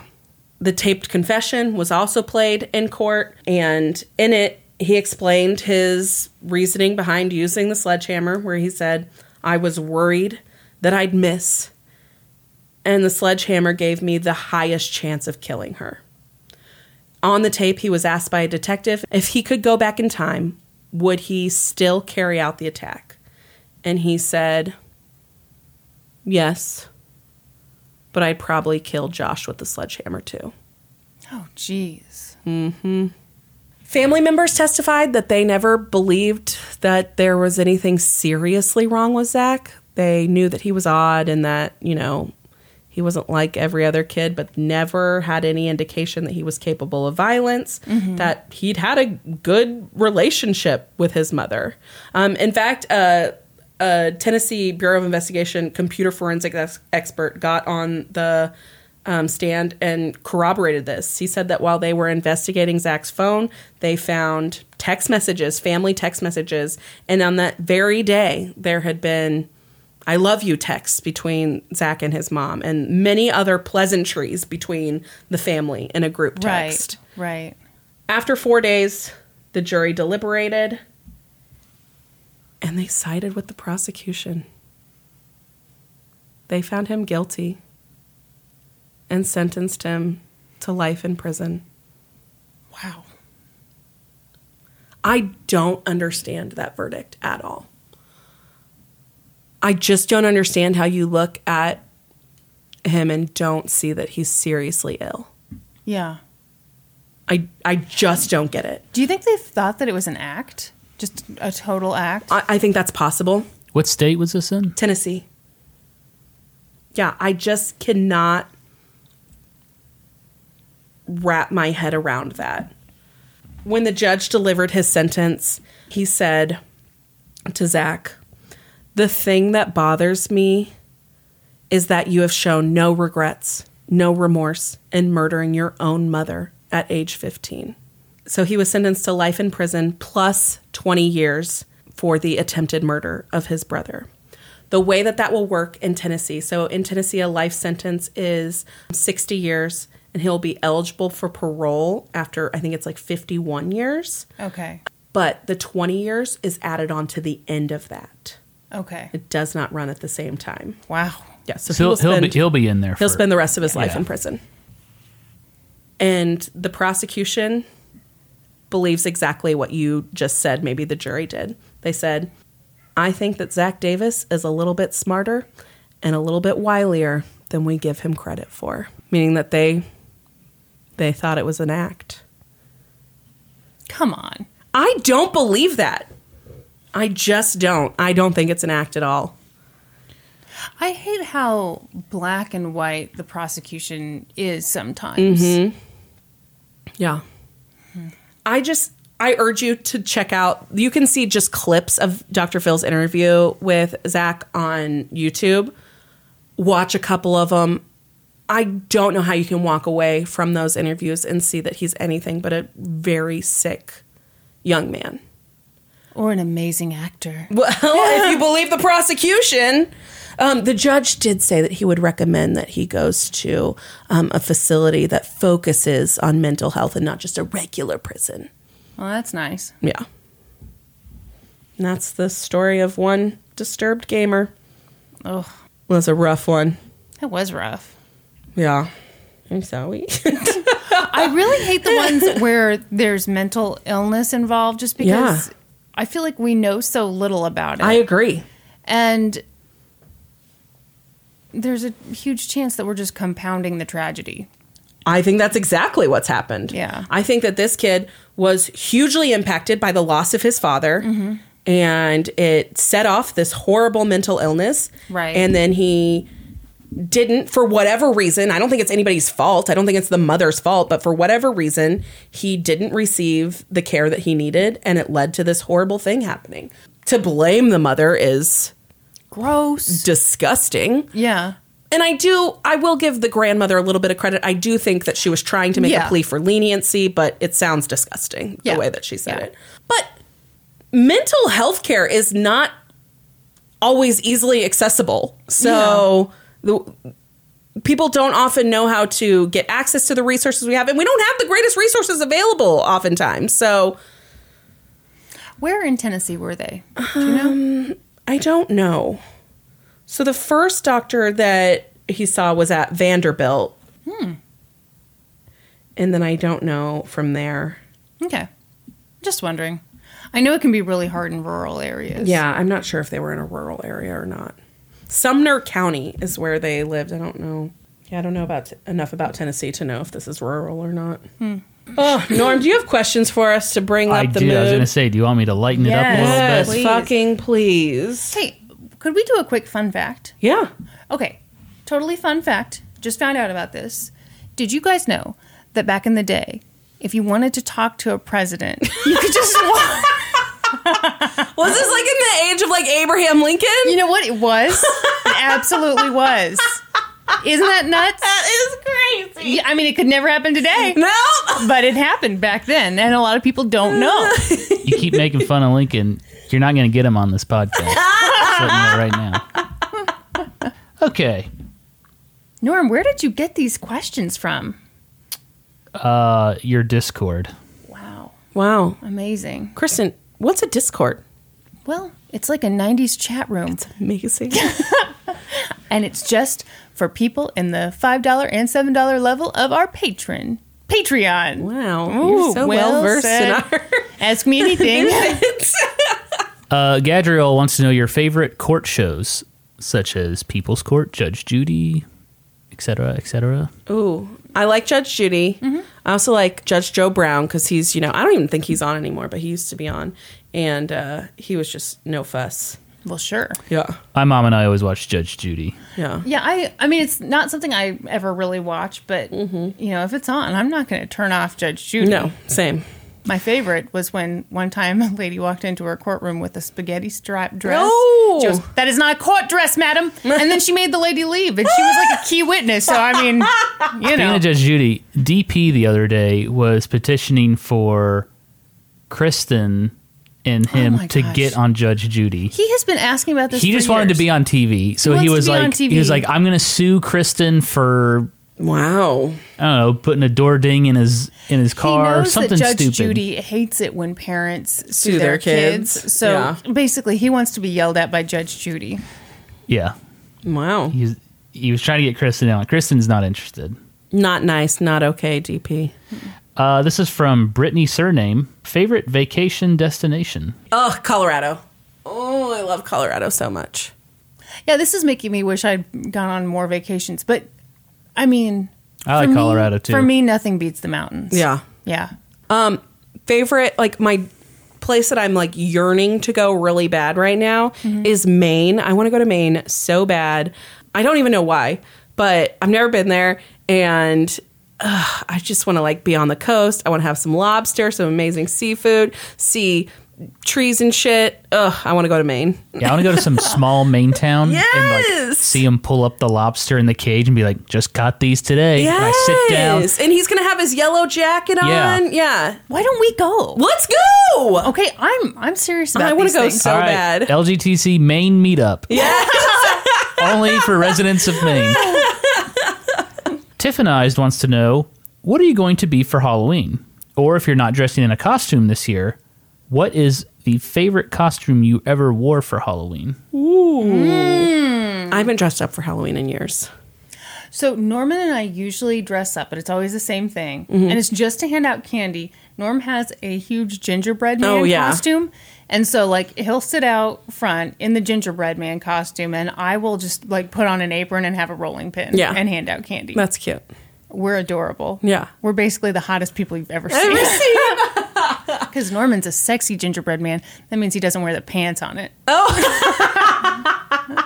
So, what happens with that is the parents love the gingerbread costume, the children are terrified. Mm-hmm. I of me. bet. Yeah, some of them are. Yeah, And they they're like- are legit scared. Mom, why doesn't he have pants on? and the I remember one a, a little girl was like crying like no no and the dad was like laughing like Oh oh, my that's gosh, a great costume and I was hilarious. like I, I didn't mean to You know what, though? Here's your problem you don't speak. And I think that makes it creepier when you're just like slowly waving in that gingerbread man costume. You gotta be like, "Ah, it's Halloween Ah, I'm trying to scare him No. you're right Favorite costume I've ever. Oh, I dressed up as Mary Poppins a few years ago, and I love Mary Poppins. So My favorite was in 2007, I went as Lindsay Lohan, and I had like, I taped two of those. You know how in the grocery store you can sometimes get like a, a big fun variety pack of cereals? Yeah. So I got two of those, covered them in black construction paper, and duct taped them around my ankle. That was when she'd gotten arrested. and stuff.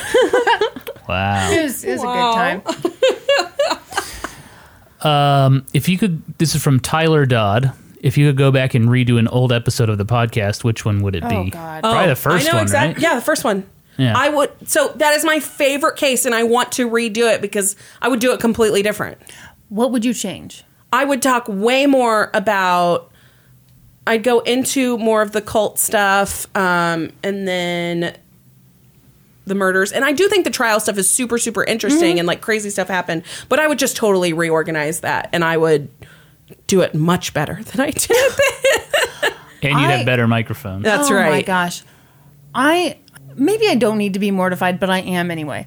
Like we're getting new listeners and that's awesome, but people are saying like I'm starting from the beginning and I'm like, It's like, "Please God, no. no." Don't start from the beginning. We didn't even figure out the microphone situation until like I don't Episode even- nine or something. And even then, here's we the didn't thing. really here's the thing. know. A lot of people discover your stuff that's new, and you have the new microphones now. And yeah, they are like, I want to go back and watch from the beginning, but they know, like, you got to start somewhere.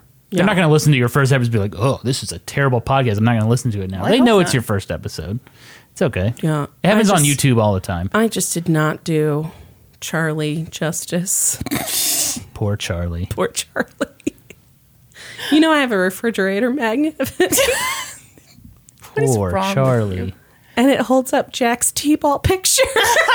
Wow. See, it's funny to me that you feel guilty. I just feel like cringy. yeah. Yeah. Yeah. No, I feel cringy too. Like, Okay. yeah, it's We've got not, a lot really of not questions good. here. Oh, okay. We've got a ton. Good. Good. Uh, this one is highly requested. It's gotten a lot of reaction Oh. emotes. Uh, Malfulu, what video games do Norman and Kristen play together? oh God. Oh, We play two video games. I can name them. They are there are two of them: Super Mario World and Disney's Aladdin on the Super Nintendo. Mm-hmm. We have also played Mario Kart. in Mario Do Kart. you remember? in Super Mario Kart? Should we yes. tell the story of like one of our first dates? Sure. It was even like before we went on a first date. It was just like we were hanging out. Yeah. and you came over and you brought with you okay so another thing norman didn't tell me about gaming historian and his youtube show until we had been dating for like a year and so he just came over with this little console that i'd never seen in my life because i'd always had the, the super nintendo and you came over with the nes top loader i Na- feel like E the Super Nintendo Mini. oh my god push up your glasses so You're naming a completely different console. Okay, so he came over with that thing because I we had we must have talked about You talked about how you liked Mario Kart. Yeah. And so I said, "Oh, I'll come over and bring Mario Kart." right. And I think you thought I was joking. I did think you were joking, but then you did it. Mm-hmm. You brought over this newfangled console I'd never seen in my life, and I asked like, "What is that?" And I shit you not, the guy talked for like 15 minutes. I did not know that he'd literally just done an episode on the thing. But it was a fun time. And then he beat me like 18 times in a row. oh, Koopa Beach. I didn't know I was playing against the gaming historian. no kidding. thought it was just some dude. He did not let me You had win. no idea I was a gamer. I had no idea you were a gamer. But yeah, uh, we we play Mario games. We've played a few Mario games together. Mm-hmm. But you always love Super Mario World and Disney's Aladdin. I loved Disney's Aladdin. I love it. And when we go to your parents, sometimes we bust out Super Mario Kart because when you and your sister play, it's hilarious. It is because hilarious. they're both not Terrible. very good at the We're game. both- terrible, Oh, terrible. too. So- you know what's funny? Huh. Is that I played sports all growing up, Mm-hmm. did great. Like I was a decent sports player. I work with my hands. Yeah. I have no hand-eye coordination when it comes to playing video games. I am fucking terrible. If I play Goldeneye, because my family we we have two video games that we still to this day we have Yeah. our Nintendo 64 still, and we will play Mario Kart and we will play Goldeneye. If I play Goldeneye, I'm in the fucking corner and my gun is on the ground and I cannot figure out how to get out in, of it. in your defense, the controls for GoldenEye on Nintendo 64 have not aged well at all. They are not great. Okay. And in my defense, I've always been terrible at sports and terrible at video games. Mm, There you go. Oh, Jessica has a really good one. Oh Do you consider a hot dog a sandwich? Oh, no! no. Get out of here, Jessica. What, Wait, Jess- Jessica, All what? right. No! Sorry, Jessica. Does she think what is what? She's just asking. No, it's its own thing. It's its own category. Yeah. Do you want a serious question? Sure. After hearing Brandy and Kristen's opinions on a death penalty, it brought out a lot of issues with the correction punishment process. If they could design their own correction punishment God. process, i.e., prison, jail, appeal process, capital punishment, sentence length, certain crimes, what would it look like? So I think quick answer for me is that I think that the justice system should be more focused on rehabilitation. It is not focused on rehabilitation at all as it currently stands. I'd say that and lots of countries have a justice system that is focused on rehabilitation and it works really well. So I'd say that would be one of the major changes that I would make to our justice system. I think I would deprivatize the s- the prison system. Yeah. yeah and i don't know what kind of system i'd come up with Yeah. but as it is right now we lock up way too many people Absolutely. And we have unfair sentencing, as Yeah. we've just. as we've yeah, just talked about on this episode. why what do you mean she thought she was going into her own apartment Do-do-do-do-do-do. Let's see. I'll, I got one more for you. Wh- this is from Islezer. Which one of you would last longer during the zombie apocalypse? Oh, And what would your survival tactics be? That's a tough one because I could go longer without food, that's true. and I can't run away from zombies. Kristen would starve It's a to real death. It's a real toss-up. Kristen would starve to death in four hours. I'm finding water. Oh god. I'm looking for water. Yeah. Like an, a little island or Yeah. something. Because I know, like, that's a big problem for zombies. Zombies, yeah. They can't traverse the water. I tell you what, I startle so easily and Yeah. I scream. So Oh, yeah. you know, Maybe you go up to Minnesota. There's a lot of, like, little islands up there. Oh yeah. Yeah. I've thought about this actually. Um, I think my first step would be to go to my parents' house Oh, that's true. because they're they're kind of you know isolated. They've got water, you know, and my mom. With the amount She of food they stocks have up. in the house, Hey, you'd think she they're stocks always up. ready for a zombie apocalypse. You know, season two of The Walking Dead, they, they hung out at that plantation for Yeah. a while, but then that herd of zombies came through. What if that happens? I mean, my assumption in any of those situations is I'm going to die eventually. So Yeah. Excellent. That's a good question. that was a good question. We didn't answer it because I don't know. It's It's just it's too hard. too, hard. we just have to wait for the apocalypse to come. Maybe Yeah. we team up and we survive way better because it, your strengths. I don't know. How do you take away my hunger from me? Well, because I would require less food. You could have my shares. I wouldn't do that. I would requ- I would force you to. We would be looking at each other like this. You would Sherry pits me today. Yeah. well, that's it. oh, loved it. Very good. Hey, if you want to get in on uh, that those questions next time, all you have to do is join our Patreon to get in the Discord. Patreon.com slash LGCC podcast. That's LGTC podcast. I slurred all those letters together. I just spat everywhere. I'm sorry. um, and uh, while you're at it, subscribe to the podcast. Find us on social media. We're on. we, uh, we have to do Supreme Court inductions. oh, fuck.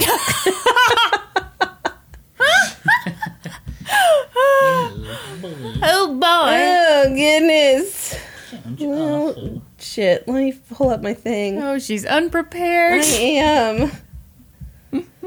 Oh, Ready for the zombie apocalypse, but not prepared for the thing we do at the end of every episode. nope. The what now? What are we doing? Okay, guys, this is our final time doing your least favorite word. We are coming up with a new question for the next round. What will it be? Yes. I have no idea right now. Who we knows? Gotta, we got to think about That's it. right. For this week's induction, I'd like you all to stand, bend over, put your Spread 'em. hands by your butt, and do the Ace Ventura talking butt cheeks thing. Excellent. Whoa. Jamie Lynn Grant, Tummy Haley Ward, ruined because she's from the South and pronounces it weird, and people make fun of her for it. She says she pronounced it Rent. weren't. I'd make fun of you too, Haley. You know, I knew a Haley Ward You did? in North Carolina Well, Hmm. from maybe the it's her. South. Oh, Oh. how did she person. say? Is she the one that got away? the one? in another life. No. Amanda Service. Amanda, you picked a word I've never heard of before. I think she's messing with us. Effleurage? Effleurage? Who knows? Spell what it. a terrible word. E F F L E U R A G E. Ooh. I killed Effleurage. that. Not bad. A form of massage involving a circular Oh. stroking movement made with the palm of the hand. Sarah Hemperly. Panties. Ugh, same. Madison Trot. Crayon.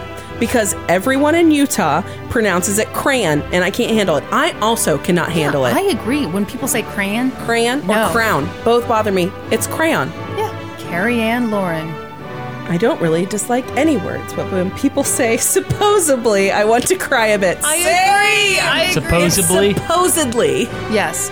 also, when people want to say specifically, but they say Specifically, specifically. yes. Aaron Boudreau. Bulge. Ooh. Oh. Ooh, notices his bulge. Ooh, what's this? Mark LeBeau.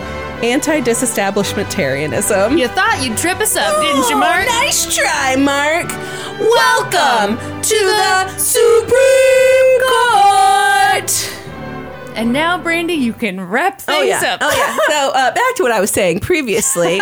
Guys, thank you for your support. If you want to support us further, please subscribe to the podcast. Find us on social media. We're on Facebook, Twitter, Instagram, Reddit, YouTube, all of those places. Uh, And, uh, you know, well, I forgot what I say next. Leave us a review. Head on over to iTunes, leave us a rating, leave us a review.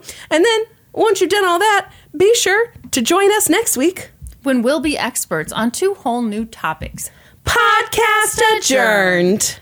And now for a note about our process. I read a bunch of stuff, then regurgitate it all back up in my very limited vocabulary. And I copy and paste from the best sources on the web and sometimes Wikipedia. So we owe a huge thank you to the real experts. For this episode, I got my info from Wikipedia and newspapers.com. And I got my info from an article by William DeLong for All Things Interesting, an article by Emily Thompson for Morbidology, an episode of Dr. Phil, as well as a couple of articles in the Tennessean. For a full list of our sources, visit lgtcpodcast.com. Any errors are, of course, ours, but please don't take our word for it. Go read their stuff.